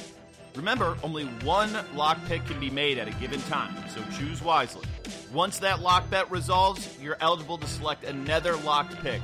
2 or more winning lock bets in a row, and you start your streak. The best thing of all, you can earn FanDuel credit by being the user with the longest active streak at the end of our milestone dates. We'll be giving away $2,000 in FanDuel credit all the way through May 2nd. To show how sharp you are and play for free, be sure to download the SharpSide app, available for iOS and Android. It's the SharpSide Streak Contest presented by FanDuel, and remember, you always want to be on the sharp side. Hey, thanks for checking out our videos. If you want more expert advice on DraftKings, FanDuel, or any other daily fantasy sports, make sure you check out the current videos playlist.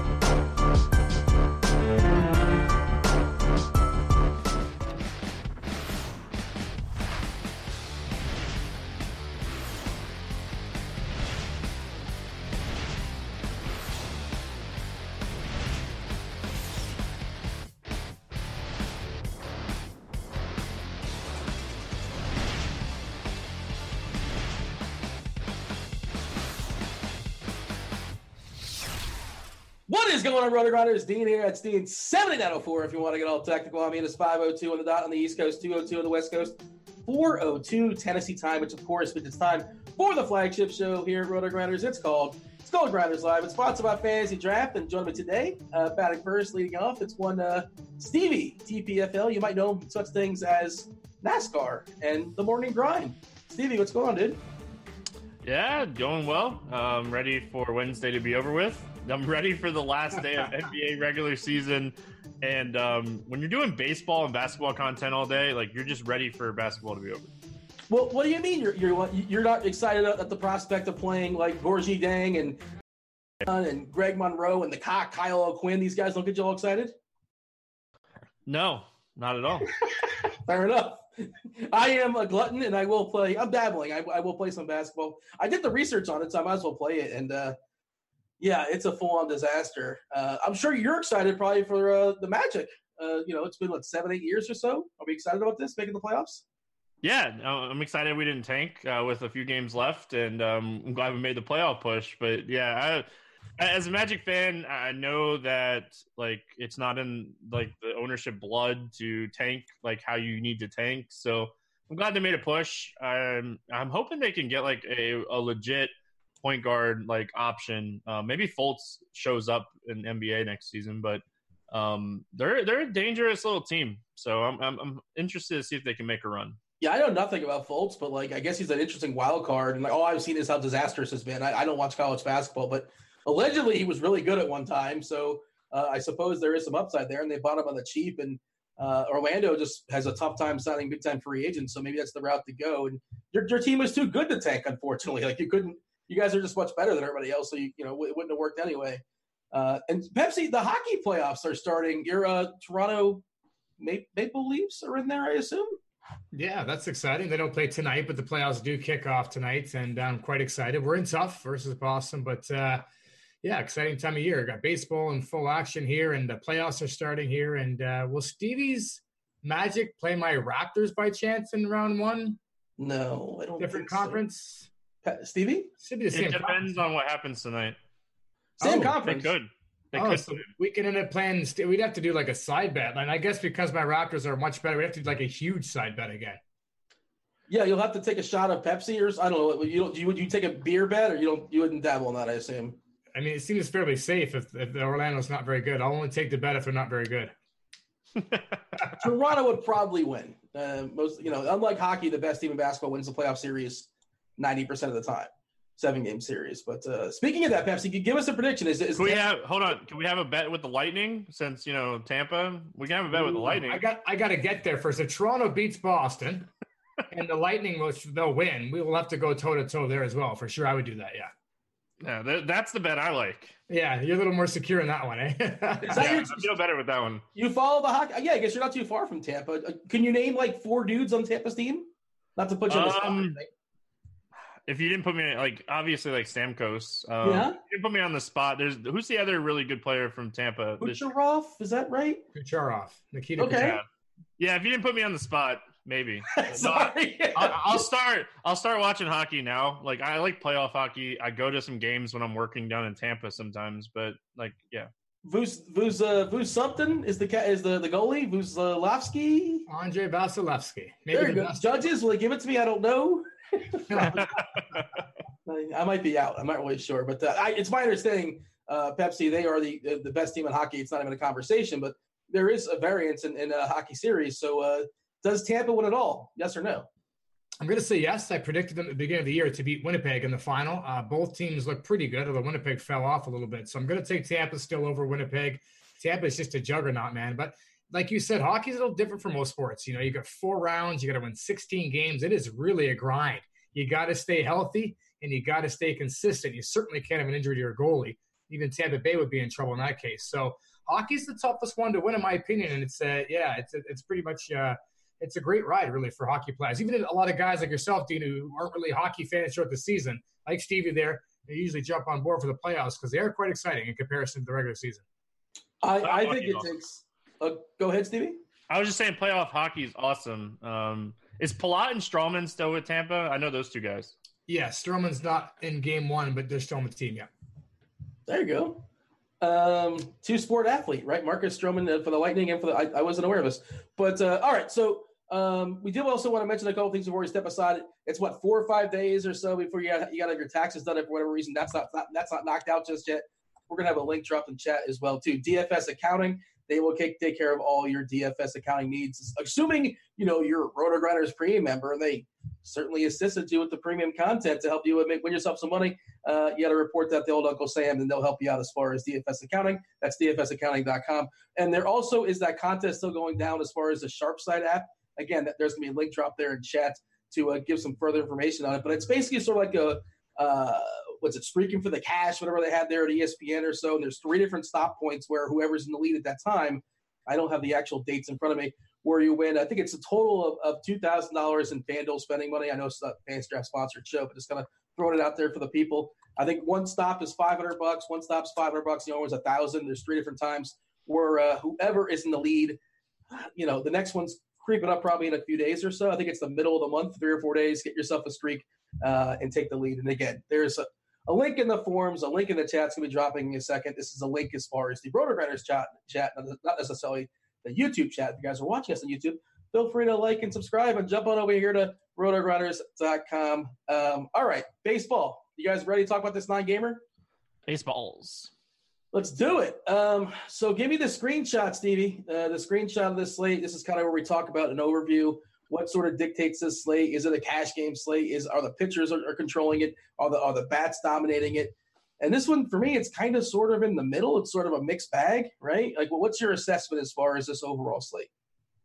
I like this slate a lot. I've been looking at a slate pretty much all day, and the more I look at this slate, the more I like it. I'm not like your typical cash game player. I do play cash games in baseball, but like last night, like I didn't play DeGrom in cash, so like tonight, like I think tonight I could play Syndergaard in cash. I think he is one of the top options for sure, but I like this slate. We have some mid-tier pitching. We have a couple cheap guys, and we have, you know, a couple top-tier guys. So, like, as far as pitching, we have a lot of options and offenses. There's, like, 5 or 6 offenses that I think you can stack tonight. So, really good slate.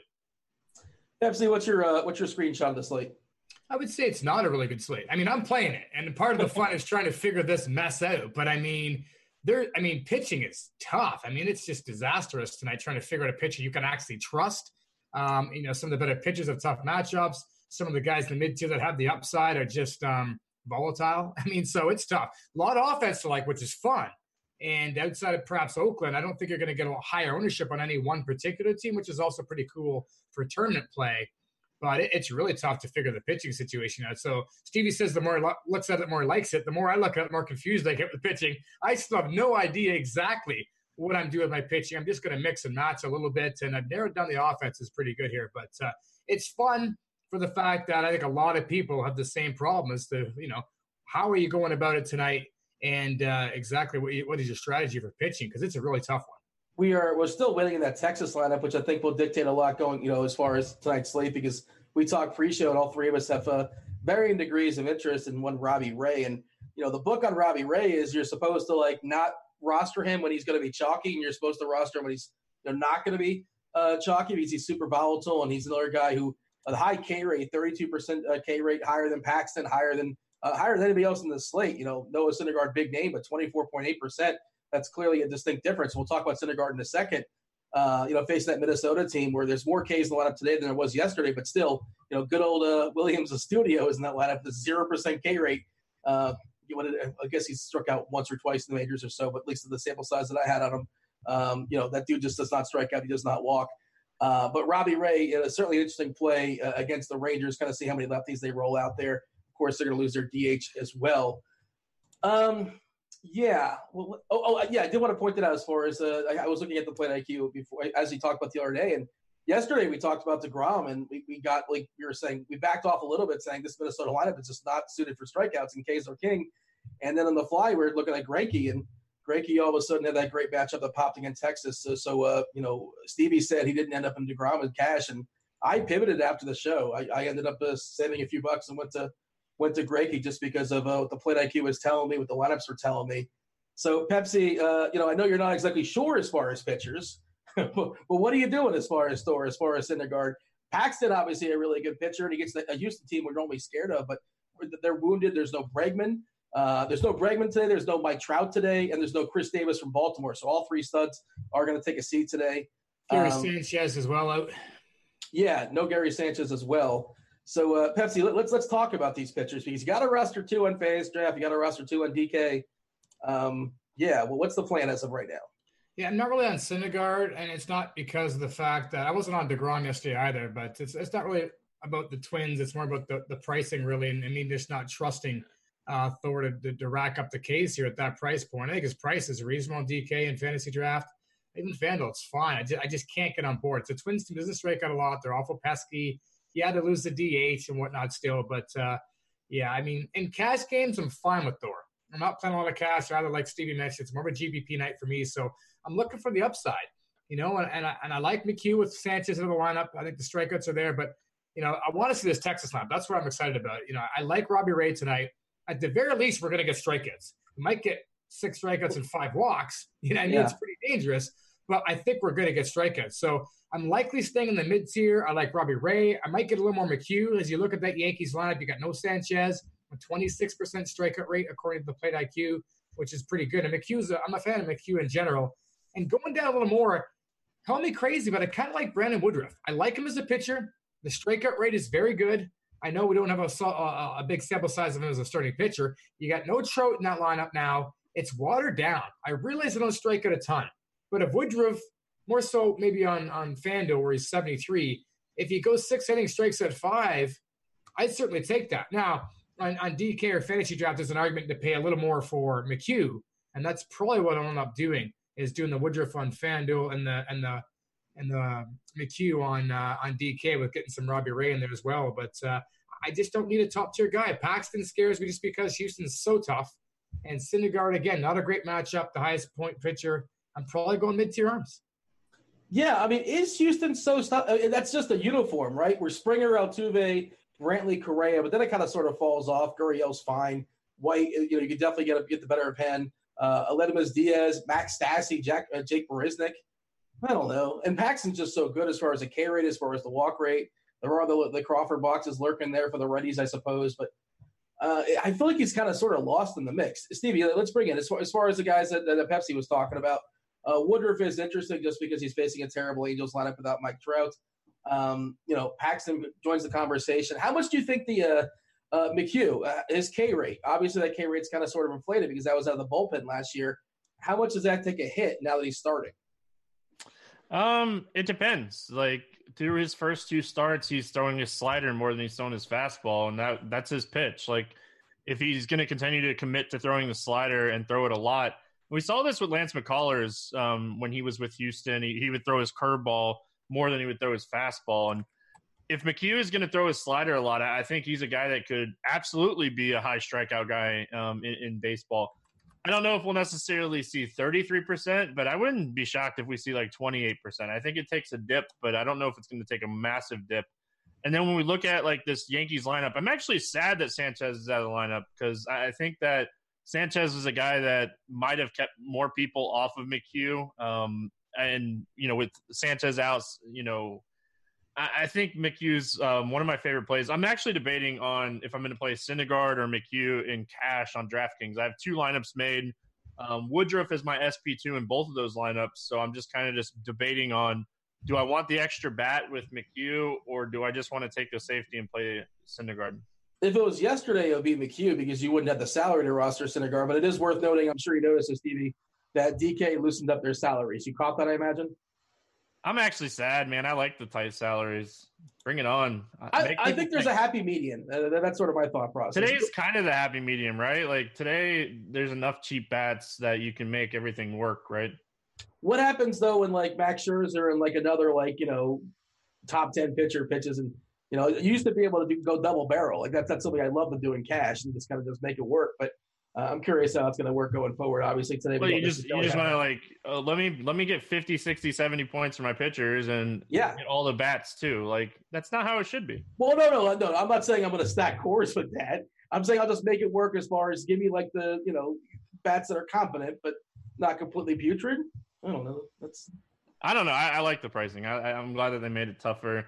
You were asking about Paxton. I don't mind Paxton. I think he's an interesting tournament pivot. I think Robbie Ray is probably the better tournament pivot than Paxton if I had to choose one of the two. But I will say one thing with Paxton is, he's a massive strikeout guy.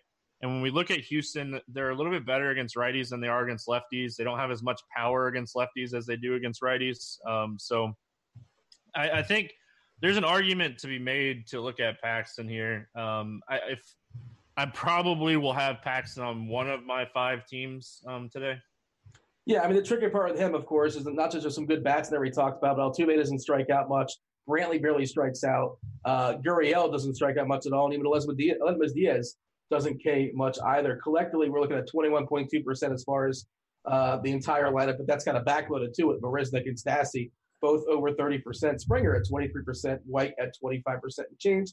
That, of course, is coming straight from the Plate IQ, and I believe I put it, that's last season. I like to sort of extend it out for the last two seasons, get the bigger sample size, which is generally truer, and I would imagine that basically shows the same thing. Pepsi, you want to talk? Oh, here's an interesting thing. Like, so Yu Darvish, it's my understanding nobody's going to pitch Yu Darvish, right, because he can't throw a strike, right? He's got like 11 walks, like 5 or 6 innings, whatever it is. And everybody wants to play Robbie Ray. He can't throw strikes either. Like, he has got 10 walks, like 10 innings.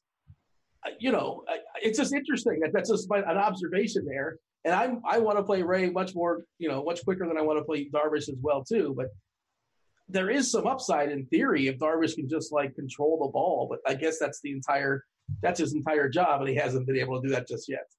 Well, Darvish hasn't really looked the same since he got hurt. He's come back from Tommy John. He's not really got it together yet. We don't even know if he's the same pitcher. We know who Robbie Ray kind of is. We know we can throw a gem from time to time. He was healthy most of last season. Yeah, he took a step back, but the year before that, he was fantastic, right? He also had a Texas lineup that should strike out a lot, especially if they remain left-handed. If they go a little more right-handed, the lineup becomes a little more, you know, less potent. So that puts Ray in play more for Darvish. And, of course, Pittsburgh is a team that doesn't strike out, makes a lot of contact as well. So that, you know, if he had a high strikeout team there, let's say you Darvish is facing, I don't know, Tampa Bay or the White Sox, and he strikes out a lot of the Jays, and he had Ray versus Texas, you have a conversation now. But with him facing Pittsburgh and looking completely awful, yeah, there's just no conversation. It's easily Ray and Darvish does miss the cut for me tonight, despite the fact that we don't even know, we think the upside still remains. Steve, you have a thought on that? Dean, but you Darvish is projected for 31% today. Why do you say nobody's playing him? Like, he's one of the chalkiest pitchers on the slate. Like, okay. People are playing him with the wind blowing in at Wrigley and the really cold weather. Like, Darvish has been talked about across the industry today. Well, the weather and the wind don't matter if you can't throw strikes, right? I don't disagree with you. I'm not playing him. I'm just telling you, like, his projected ownership is really high, and people have been talking about him all day. Okay, I'd be shocked if he was 31% owned. Absolutely floored. As would I. That's a misread by me. I did not think he would be that popular. Let's ask the chat. Is the chat on you, Darvish? I'm curious what the chat thinks about him. Pepsi, it doesn't sound like you're on Darvish. Again, like it's great conditions. I assume maybe the wind can blow like the balls into strikes. I have no idea how that works. But we talk about that with quarterbacks who have no accuracy. Yeah, Stevie, I mean, all three of us, it sounds like we're not playing Darvish. I think I'd rather play Jordan Lyles in the same game before I would play Darvish. Lyles is a guy that has strikeout upside. The Chicago team can strike out. Like, if I was going to play one of those two pitchers, it would be Lyles. I really do think Darvish is going to push like 25 to 35% ownership tonight.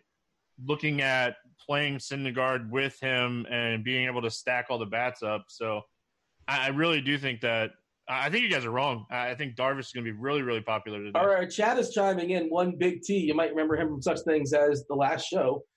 He says you Darvish, that would be, is super easy, a free square, he called it. He said definitely it'd be 30%. Of course, this is 2%. This is two pitcher sites he's talking about. So, yeah. And again, I have to note that I have not acknowledged the weather, and I do all this stuff. I listened to Kevin Roth. You guys know Kevin Roth is on Crunch Time. It'll tell us what's going down weather-wise there in Chicago. And he's got a pretty cool, you know what, maybe we'll do that for the screen share. Can we show Kevin Roth's weather tool? You guys think that's a good idea? Maybe? Just throwing it out there? It's going to tell you not to play hitters in that game. Yeah, well, I think it's an interesting idea. Yeah, of course. But that just to show how the tool works, though. I probably should have ran it by Roth, but, you know, what do they say? Like, ask for forgiveness before permission? He'll be fine with it, I'm sure. I believe it's actually a packet. It's part of the premium package, is it not, Stevie? It is. There you go. Yeah. I think another cheap pitcher you can look at is Yusei Kikuchi as well. Like, the Royals, a team that struggles with left-handed pitching. Same reason that we kind of looked at Marco Gonzalez yesterday.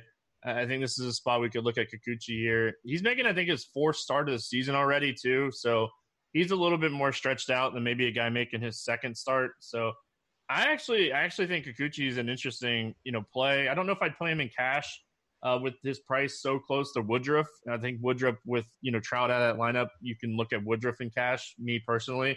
But Kikuchi's a guy that I like for tournaments tonight, knowing just how bad this Royals lineup is against lefties. That Royals lineup, you know, it's funny. This is something I was looking into before the show when I wasn't looking at weather in Chicago. The Royals lineup. This is the lineup that's going to be fun, right, guys? 1, 2, 3 at the top. They got all the speedsters, all the wheels. Whit Merrifield, Billy Hamilton, and then Adalberto Mondesi, and then of course the power, the Jorge Soler batting fourth. I was looking into Kikuchi's ability to hold on runners, and of course he's only pitched 3 games. He is a lefty, and traditionally lefties are better at holding on runners, but he has given up 1 stolen base for what it's worth. I don't believe he caught anybody.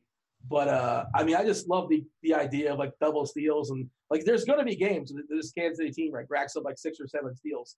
I don't know if this is the battery to exploit necessarily if, you know, Kikuchi and Navarez, but just something to keep your eye on, I suppose. Pepsi, let's talk hitters. What hitters are dominating this slate? I think that you're the guy that you want to highlight, your favorite hitter, is probably on one of the more popular teams today. Yeah, I imagine Oakland's been pretty popular. Chris Davis is my top hitter on the slates. I mean, really, Dan Straley's your starter. Your bullpen's awful. It's a good hitting environment. He's very reasonably priced, especially on FanDuel, more so, I guess, than DK and Fantasy Draft. But he masters right-handed pitching.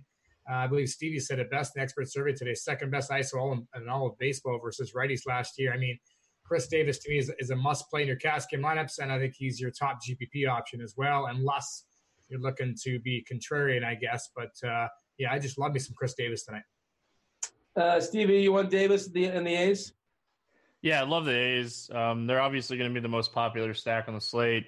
The two cash lineups I'm debating between, like, McHugh. McHugh gets me Davis, and Syndergaard does not get me Davis. So that's why I'm still kind of debating, because I love Chris Davis in this spot, but – I think that, yeah, Oakland's going to be very popular for a good reason.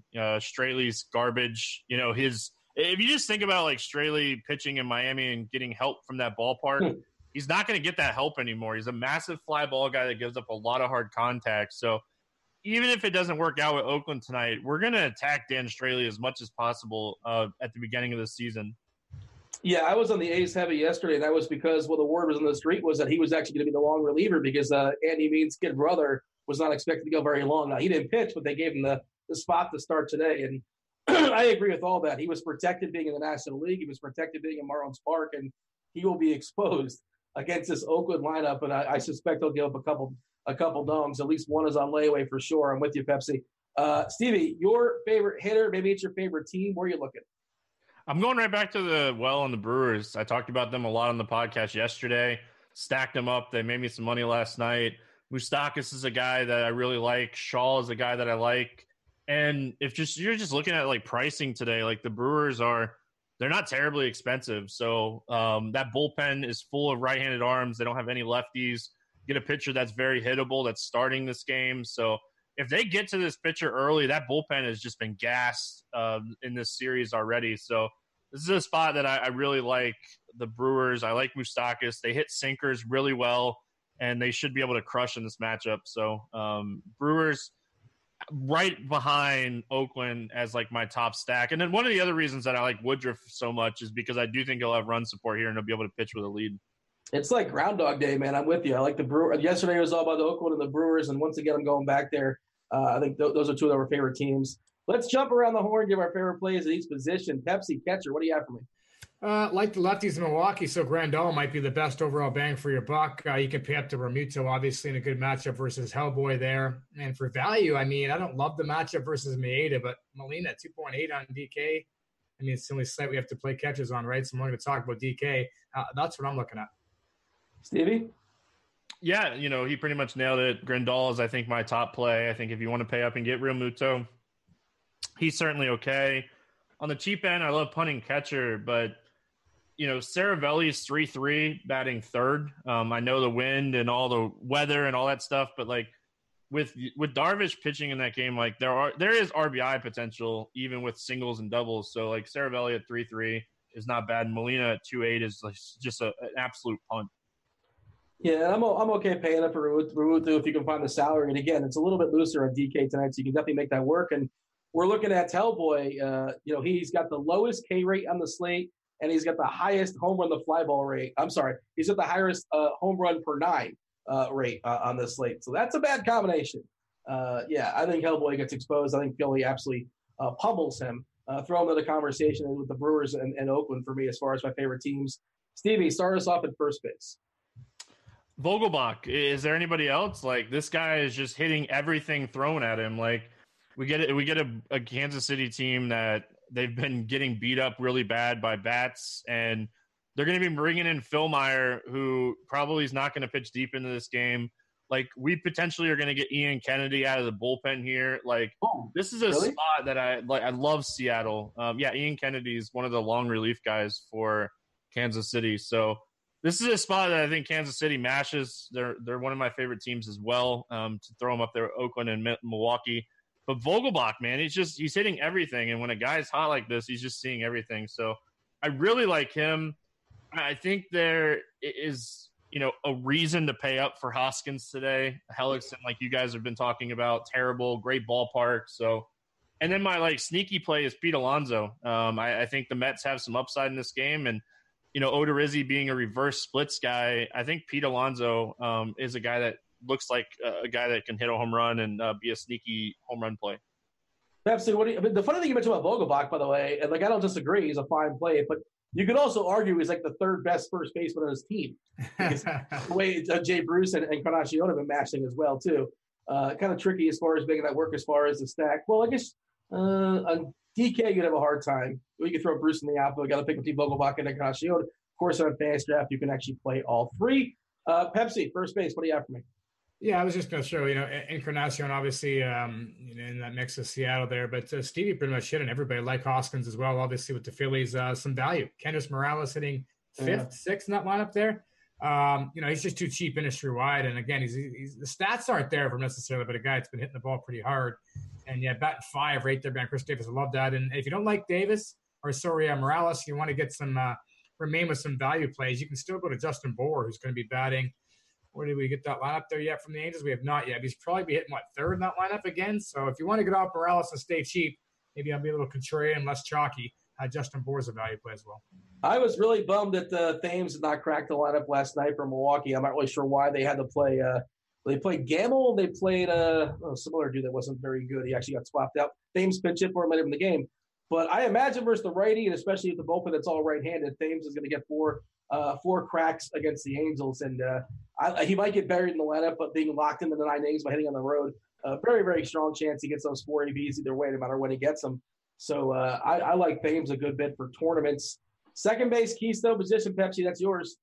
Yeah, Stevie's guy. It's Mike Moustakas again, as Stevie mentioned, painted very hittable, especially with lefties. Moose is hitting the ball well. That park is underrated in terms of home runs for lefties, and it's an all right-handed Angels bullpen that's taxed. I mean, this is a good spot for Moose again. Still moderately priced industry-wide. For value, Jurickson Profar. I mean, he's batting, 7 in that order, but still had a big night the other night. Profar's too cheap. Love all the Oakland bats on the road here. He should still get 4 bats, maybe more, despite being lower in the order. And I guess the one wild card is probably Merrifield. I don't know what to think exactly of these Royals here today, but hit lefties well. He's got the stolen base upside at some point as well, so I don't mind him as a bit of a wild card. But Moose is the top guy, and Profar is the value. Cano is also just too cheap on DK, which is just sort of strangely priced there. And he's sort of paralleled there on Fantasy Draft as well. It's 7.2K on Fantasy Draft, and on DK is 3.8. That just seems too cheap for a guy of his talent. I know Odorizzi kind of reverse splitsy. What do you have for that second base there, Stevie? Pretty much everything you guys said. I don't really have anybody else to add. You can make an argument for Jonathan VR. He's off to a really strong start. He's going to be really low owned because he's the most expensive second baseman on the slate. So you can make an argument for him. You could also make an argument for Tommy La Stella. I know we talked about playing Woodruff, and I like Woodruff, and I'm going to play him in cash. But if you're really wanting to load up your lineup, maybe you're playing a Syndergaard or a McHugh or something. Tommy La Stella is going to be 2,800, and he could potentially bat second or third in this game. So just kind of playing the price tag with La Stella is all I wanted to bring up. For what it's worth, guys, no pressure or anything. But yesterday when we did the dog predictions, I believe Big T picked Tommy La Stella as his cheapie. He kind of fell into that one. So good. And I only mentioned that because I wanted to mention that somebody else picked Grandal. Yeah. All right. I only get so many victory laps, people. I try to be as modest. Dean's not used to being right, so we gotta give it to him. He doesn't mention the last time I was on the show, I nailed all 3 of my dongs in each team. I'm not talk about that, would he? I wanted to see how modest you're going to be. I think I was at least 2 for 3, if I'm not mistaken. But all right, we'll move on. That now the bar is raised too high, and we're going to go 0 for 9 combined. Just lock it up that way. Third base, Pepsi, hot corner. What do you have for me? I think it's Chapman at the top. Again, it's likely going to be an Oakland bat leading or being, somewhere in the middle each time we go here. Just love the ace tonight. Travis Shaw, again, another left-handed bat from the Brewers. No surprise there. And the wild card for me, Escobar. Eduardo Escobar. We know Lance Lynn gives up to lefties. He's hitting the middle of that order there. He's pretty cheap industry-wide, so I like him for value as well. The chat's giving me the business. Big T's upset that I said fell into, Estella. My apologies. It was a great. I'm sure he was studying the plate IQ and the hot zones and the heat lamps and all that. And the chat's gonna give it. We're having fun here, people. All right. Well, what do you have for me there, Stevie, as far as third base? Yeah, Matt Chapman, Travis Shaw. Shaw under 4K. Really like that price tag. I think Max Muncy's a little interesting here as well. We haven't really talked about the Dodgers a lot, or if any. And this is a spot that I think the Dodgers lefties are in play. You know, when we look at Flaherty last season, gave up a lot of hard contact. He's a guy that throws in that like 92 to 94 range, and that's kind of like the range that the Dodgers really hit well. So I think Muncy is an interesting like tournament pivot. And you can play him at first base too. We didn't mention him over there. We didn't talk about Flaherty or Maeda. And like Stevie, I just want this game to be like 4-3. Not a lot of strikeouts. Not a lot of homers. Fairly quiet. I think I'm mostly ignoring this game. I'm like pretending it doesn't exist. I think that's the plan right now. What are you doing? You know, these are good pitchers. They're fine lineups. What are we doing here? Yeah, like Flaherty is super talented. The guy has a lot of talent. I worry about taking a pitcher against the Dodgers anytime. The lineup is just so stacked up and down. And Kenta Maeda, you know, he's certainly in play here. They ran out a lot of righties against him. Yeah. The only issue that I have with Kenta Maeda is he throws a lot of pitches and they don't let him go deep into games. So they have this year, Stevie. He's gone 91 and 103, I believe, in his two starts. Yeah, I was shocked. His first start of the season went over 100 pitches, which was really, really interesting. But, you know, they both have a lot of strikeout upside. And if I had to pick one of them, it'd probably be Maeda, just because there's 6 righties in that lineup or 5 righties in the pitcher or something. So Maeda definitely has the more upside. But, you know, both those guys probably going to be low owned because, like, even us, like, we even just skipped over them as we were talking about pitchers. Yeah. Well, I guess everybody's rostering Yu Darvish, which I wasn't aware of either. But I understand why. I get it. You know, the key is he's got to throw strikes. I wonder if he has a pitcher's umpire. We should dig into that as well, too. Have you looked at it yet, TV? Or do you know offhand what kind of umpire he has? Darvish? Darvish's umpire is a massive hitter's umpire. Oh boy. Who are the – while you're there, Steve, this is a good question here. Who are the pitchers that are having good pitching umpires tonight? Woodruff has the best umpire, him and Pena. That's, and everything else is really neutral. Like, you know, outside of Colin McHugh, the Yankees umpire, Alfonso or whatever, he's another extreme hitter's umpire. But I'm perfectly okay with taking that. Stevie, shortstops. Corey Seager is the guy that stands out to me when I'm just looking at price. Like, he's 3,700. I know he has a tough matchup against Flaherty, but when we consider like just talent at shortstop alone, like, Seager should never be like 15th down. So I think Seager's interesting. I think if you want to pay up, there's a ton of options. You know, continuing with our Oakland love, Marcus Semion's batting second. He's 4,100. And Gene Segura. Those are probably my two favorites outside of just looking at Seager because of his price. So is Seager a name brand? My concern with Seager is like I'm not certain he's what he was before the injury. Mm-hmm. But what is your thoughts on that there, Stevie? Only time's gonna tell. Like, yeah. You know, he's had some really good games this season. I've watched a lot of Dodgers games for some reason. I think that's always the case. But he's a jock jam, right?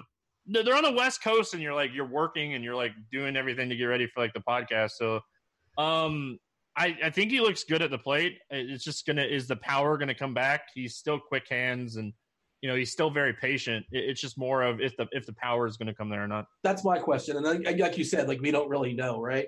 And then something I want to look into is that exit velocity off the bat. I'm curious what that is because that might tell something. Pepsi, shortstop, what do you have for me? Yeah, my top two, Semien and Segura. I agree with Stevie there. And I think the wild card again becomes Alberto Mondesi. I think that I like the fact that, again, like Merrifield, he's facing a lefty. He's got the speed there and jack in a bag upside. There you go. You got it in. You hit the quota. One. You got to mention at least one time. Let's see if you smash the over later on the show. Stay tuned for that. Pepsi, start us off with the outfield. It's Chris Davis that's off for me, my favorite player on the slate. Bryce Harper, obviously, the Phillies, we love them. Christian Yelich, also, I mean, another high-priced bat that could get overlooked tonight because everybody's using Davis and Harper, I think, ahead of him, maybe even Hoskins, depending on the site as well. So I think Yelich can get overlooked in those Brewer stacks. So I would suggest try to get Yelich in to your Brewer stacks. And for value, Robbie Grossman's pretty cheap. He's leading off. I mean, he's not a great hitter, but he could do a little bit of everything. He's still your bag as well up there, and I love all the open value tonight. Stevie, where are you looking in the outfield? I definitely disagree with Yelich. I think he's one guy that I might actually leave off my stack. You get a sinker baller that creates a lot of ground balls against a guy that hits a lot of ground balls. Like, I think Yelich could do his damage against the bullpen, but I'm kind of worried about the matchup. Like, I don't like playing Yelich against sinker ballers. I don't like playing Yelich against ground ball pitchers. So, love Chris Davis. Obviously, we talked about him. I think the Seattle outfielders are also interesting. Jay Bruce, like we talked about, you can play him in the outfield. Outside of that, has anyone mentioned Bryce Harper? I'm sorry, Pepsi mentioned him. I missed it. Well, we talked about stacking them. I think Bryce Harper is definitely on fire. The other team that kind of is flying under the radar that I'm definitely going to have at least one, if not two stacks of tonight is the Mets, Conforto, Nimmo.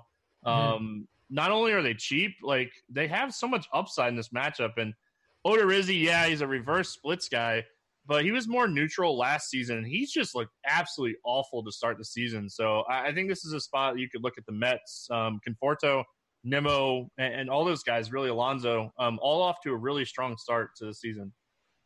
All right, let's take a peek at premium, boys. Let's see, we're going to look at Ross' weather page in a second. Lineup HQ, we'll take a look at that also as far as the umpire data, as far as where to find that.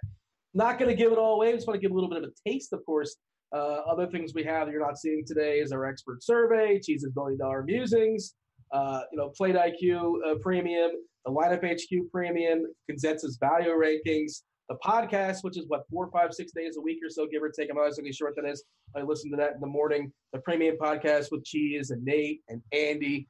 And I'm not sure if Andy's made an appearance on there just yet, to be honest. Tuttle, it's good times. All right, Ross Weather Tool, just going to take a peek at it. And I pulled it up specifically as far as Chicago to let you know, basically, conditions as far as the weather, how it affects home runs, total runs, and ERA. And I know he's talked about this on Crunch Time where he uses the SharpSide app and he wager picks on it. And he says his record's really good. I don't recall what it is. I don't know what his updated record was, or maybe this was last year. He had a really positive record based upon strictly just the weather. And we're talking about the Chicago one specifically, guys. So based on 99 games, matching the current conditions today, home runs get a 30% hit, 30.6%. They go down. That's not good. Total runs minus 6% and ERA minus 10.4%. So just sort of worth noting there. And obviously that's kind of reflected in the total of the game, which is 7.5 or so. I'm trying to see if anything else kind of sort of pops.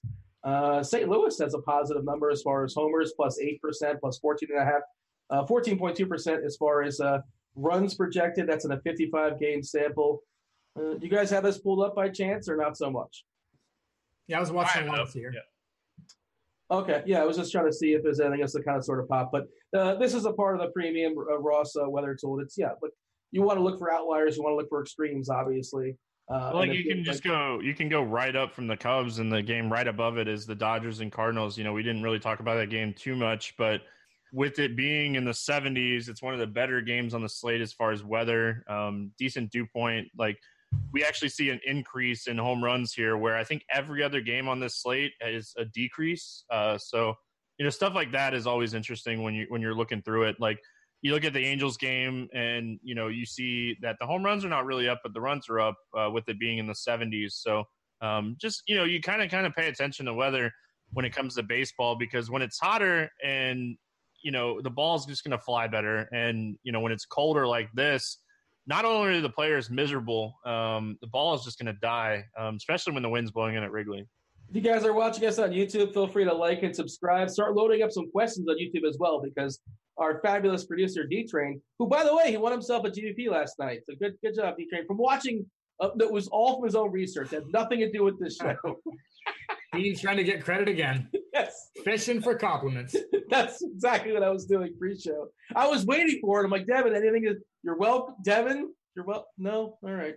Yeah. Congratulations, Devin. So you start loading up those questions on YouTube and load them up in the, here at RotoGrinders as well. We're going to get to them in a second. Before we do that, I do want to see here in the lineup HQ, we were talking about the umpire data. I'm not sure if we're still on the screen share. I certainly hope we are. McHugh has an here. You see EH, Extreme Hitters Umpire. So we got that for McHugh. This, of course, is premium as well. Hellboy, which is not, that's not going to work out well for him. Extreme hitters umpire for Hellickson is kind of a bad recipe. We talk about how he doesn't strike guys out, and he gives up way too many homers, and he's facing the Phillies, and it's a positive ballpark for hitting as is. Pavetta, of course, he's in the same game, so he has an extreme hitters umpire. And there's good old Yu Darvish, which, you know, I think he makes for an interesting fade. If he just can't throw strikes, like he just can't throw strikes, and doesn't matter what the weather's like. And as far as any extreme pitchers, don't have anything extreme pitchers. That's why I look at the extreme stuff. Just the pitcher's umpire. You got the guy in, not to interrupt you, the LA pitcher is an extreme pitcher's umpire. Oh, did I miss that? Oh, yeah, there you go. Yeah, my apologies. Phil Cuzzy, extreme. Cuzzy. Sorry. What's that from? That's from anybody that listens to Pat McAfee. Sorry, I couldn't help myself. Okay. Not like, he seems like a fun guy, McAfee. He was good on, he called an NFL game. Oh, I'm not sure if he's in the booth, but he just made a cameo appearance once or twice, but former punter. He did a good job in that game. It was Detroit, Green Bay, week 17. I liked him. All right, let's move on. Let's step aside. Let's talk about no more screen share. That's part of our premium package. I'm sure there's links you can guys want to know more information. Maybe Devin can drop a link for you guys if he's not too busy counting his money after baking that GBP last night. All right, so stacks, dongs, homers, the whole deal before we step aside and turn it over to the chats. Who are you stacking up tonight, Stevie? Yeah, Oakland obviously is like, you know, I think if you're playing multiple teams, you have to have an Oakland stack tonight. I think that's the easy answer. My kind of off-the-board stack outside of Milwaukee is the New York Mets. Really like the Mets today. I don't want to, you know, steal the thunder of Pepsi because I think he's going to talk about the Brewers as well. But, yeah, Pete Alonso has multiple hits now in 4 of the last 5 games. He has 4 home runs over the last 3 games. So with him being a first baseman, a little bit of a contrarian play, you know, and Odorizzi's a reverse splits guy. So you could maybe look at these guys towards the bottom of the order to make your stack a little bit different, like J.D. Davis. What do you have for me there, Pepsi, as far as your favorite stacks? Yeah, Oakland's at the top. I think then you're going to see a mix of Milwaukee, Philly, and a little bit Seattle as well. Off the board, Dodgers, and nobody's talking about Washington in a good hitter's ballpark. I like Pivetta, but that bullpen has not been good. Pivetta's still homer prone. Some good bats in that lineup for Washington. So if you're looking for an off the board play, I think Washington's maybe my favorite off the board stack. I like that call. I feel like people are going to be on Philly and just kind of ignore Washington, but you're right. Pivetta definitely has a homer problem. Speaking of homers, speaking of dongs, 3 dudes that are going to bang one out at 3 different price points. Who wants to bat first? Who wants to lead off? I got it. I'm ready to roll here, so I'll roll that. Chris Davis in the top tier, Travis Shaw in the mid tier, and Kendrys Morales in the low tier. Wow, you gave me all 3. Stevie, see those and raise them. Top tier, give me Bryce Harper. Mid tier, give me Pete Alonso. And the cheap home run today, Mike Moustakas. How cheap is it? Does he qualify as cheap? I don't think so. I don't know your rules. Is he cheap enough? No. If I can't take Moose, give me Travis Shaw. He's like $300 cheaper. Yeah, Travis Shaw is my mid tier guy. Come on, Stevie. Was he your mid tier guy? Yes, sir. All right. Well, let's see. We're making Stevie work today. Why don't we come back to his value play? Give me Brandon Nimmo. All right, I'm good with that. I got Thames is going to. Big T was giving me a hard time in the chat. Like, you picked Thames and you didn't even play in the game. Well, yeah, the lineup wasn't out yet. I'm sorry, I'm not a precog over here. I didn't know he wasn't going to play, but my bad. He's going to bang one out tonight. Thames, I got him going yard. Do I have to put 2 more out there? Yeah, let's get 2 more to the people. And I may repeat because I wasn't listening to Pepsi either, just like Stevie wasn't. Bryce Harper. Bryce Harper's going to go yard. Everybody have him? Yeah, that's what Stevie started with. You are just a disaster here. Why do you even bother hosting this show if you're not going to listen to anybody? You ask the question and immediately stop listening to people. Reese Hoskins. Anybody have him?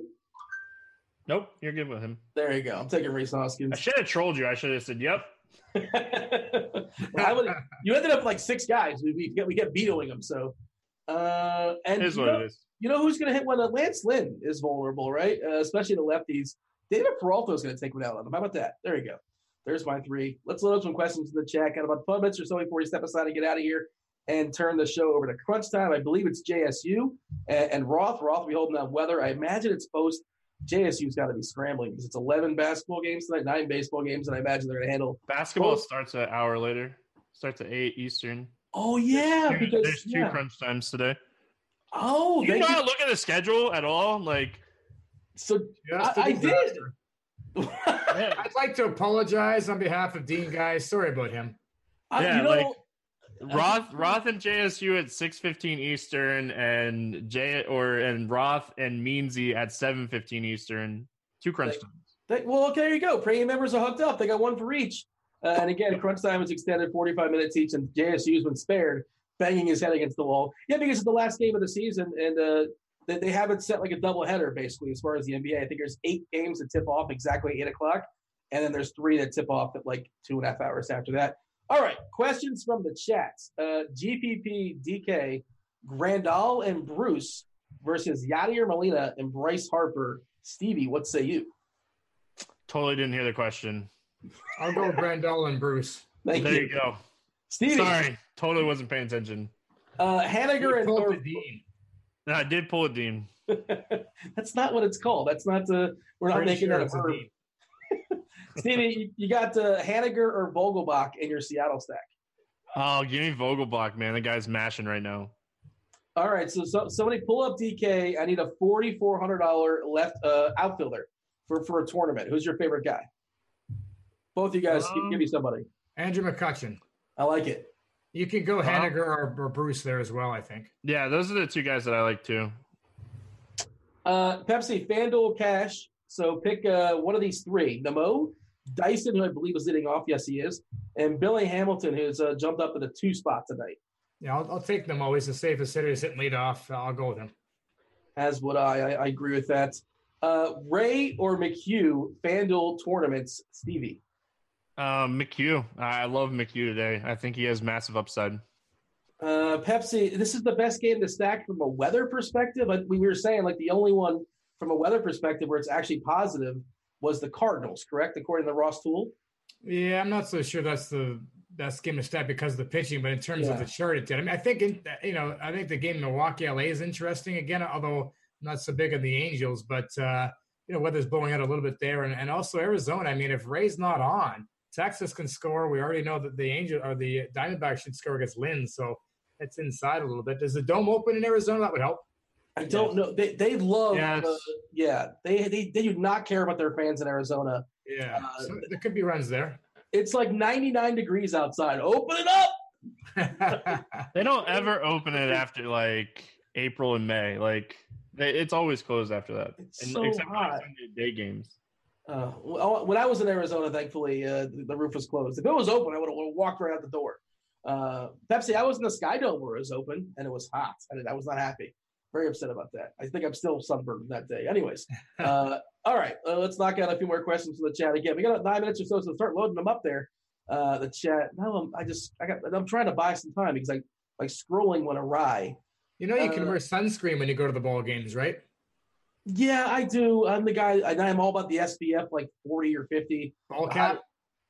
I look dumb in a hat. I mean, like, dumber in a hat. It's a bad head. It's a whole conversation. Any interest in the Kansas City stack, Stevie? Like, we talked about that. Like, if you like stolen bases, you might get, like, 4 or 5 steals. The top of the order is interesting, but I'm just, even with a lefty, like Kikuchi's a lefty, I can't stack the Royals here. Like, he's going to even be able to hold on the runners even more being a lefty. What's interesting is that you got Hamilton there. So you think, okay, we got everybody stealing bases, but Hamilton struggles to get on base in general. He might kill some of those rallies when Merrifield comes back up, draws a walk at the double, and Hamilton ends the rally. Modesty starts it again, sort of thing, too. So as much as there's SB upside, there's also potential to kill that stack with Hamilton just being awful. Pepsi, have you been able to make Robbie Ray and Syndergaard lineups on DK together? I didn't try that, to be honest with you, because I'm not rolling Syndergaard out tonight. I imagine you can make it work for probably around 39 per, so it's an interesting way to go, but I didn't go that route. I can understand, back to the Darvish thing while I have it, too. At his price point on DK as an SB2 in tournaments, I can understand it a bit. You know, I was kind of thinking we're talking about Darvish in general being 31% across the board. I thought certainly not in a single pitcher site, and I'm surprised that he'd be that high on DK and fantasy draft as well. But at that price point, I can kind of see it a little bit. But I won't be going Syndergaard and Ray. I mean, I'm more like I said earlier on. I'm more of a mid tier. Give me a couple of mid tier arms and load up with some bats today. If you plug in like Syndergaard, Ray, and Molina, it's actually pretty easy to make. Yeah, well, you were considering, well, what was the option you were debating between? You like McHugh as well, and that kind of gets you Chris Davis. That's what you're saying, right? Yeah, that's where I'm going to go. I'm going to play McHugh and Cash with Woodruff. I just like that lineup better. So, okay, both you guys seem to like Woodruff, and this is the question here. No Trout, Woodruff in play. It sounds like you're both playing him on DK Fantasy Draft, like on two-pitcher sites. How about Woodruff on FanDuel? Is that something you've considered, Stevie?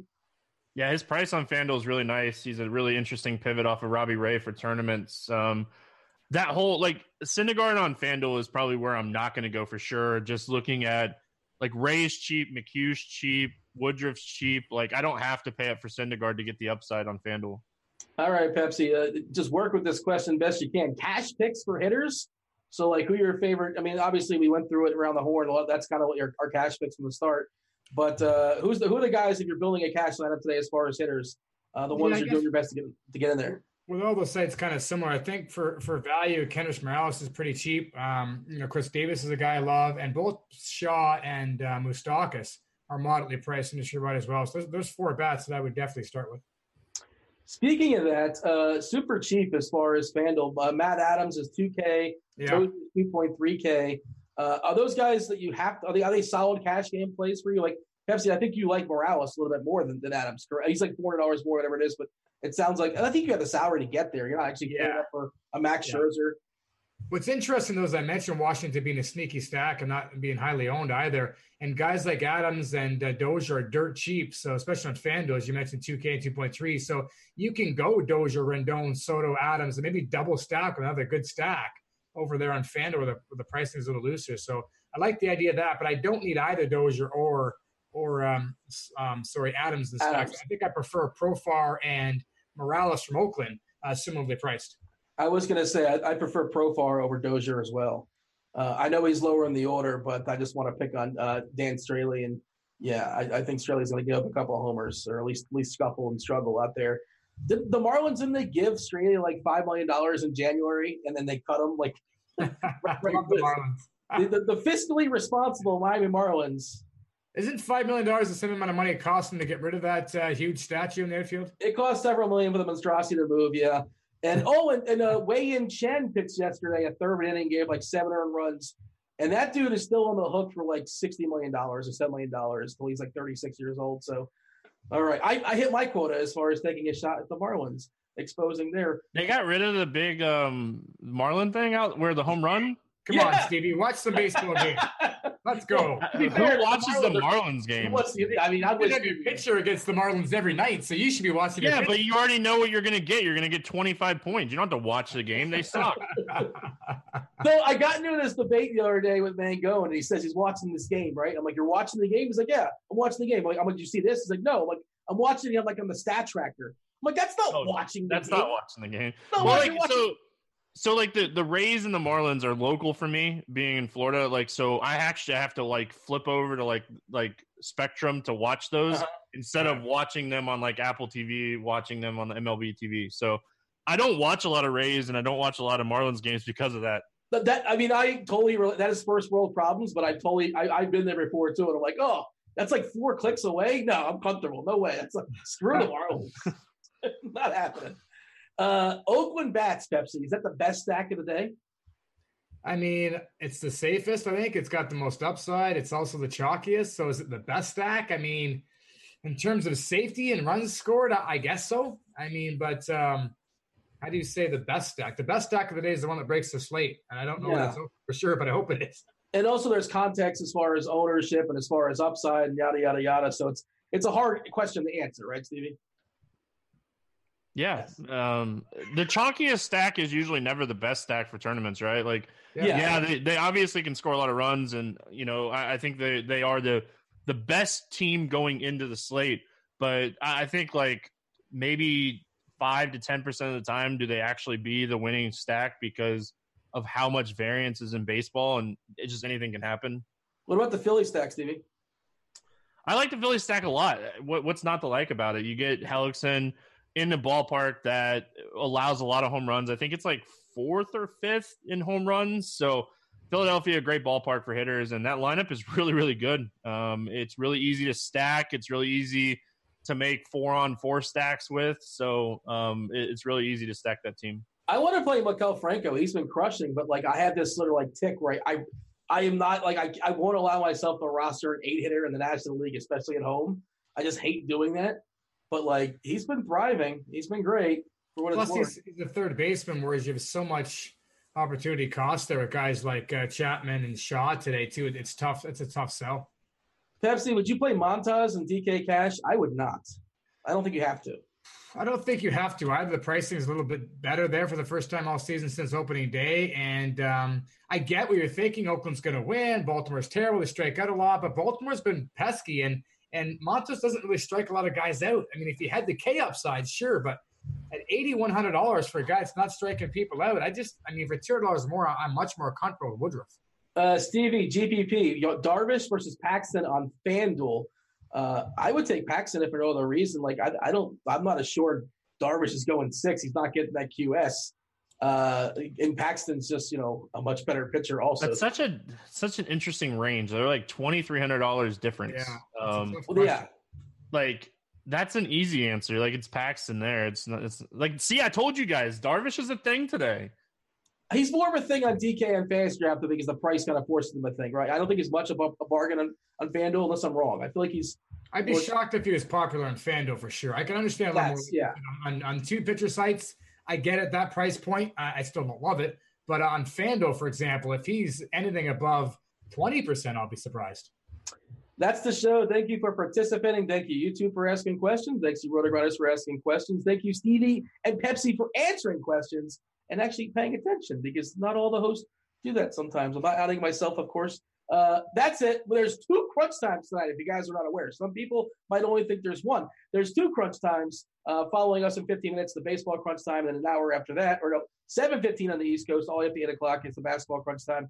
That's the show. We're out of here. He's Pepsi. He's Stevie. I'm Dean. Thanks for watching. Holler.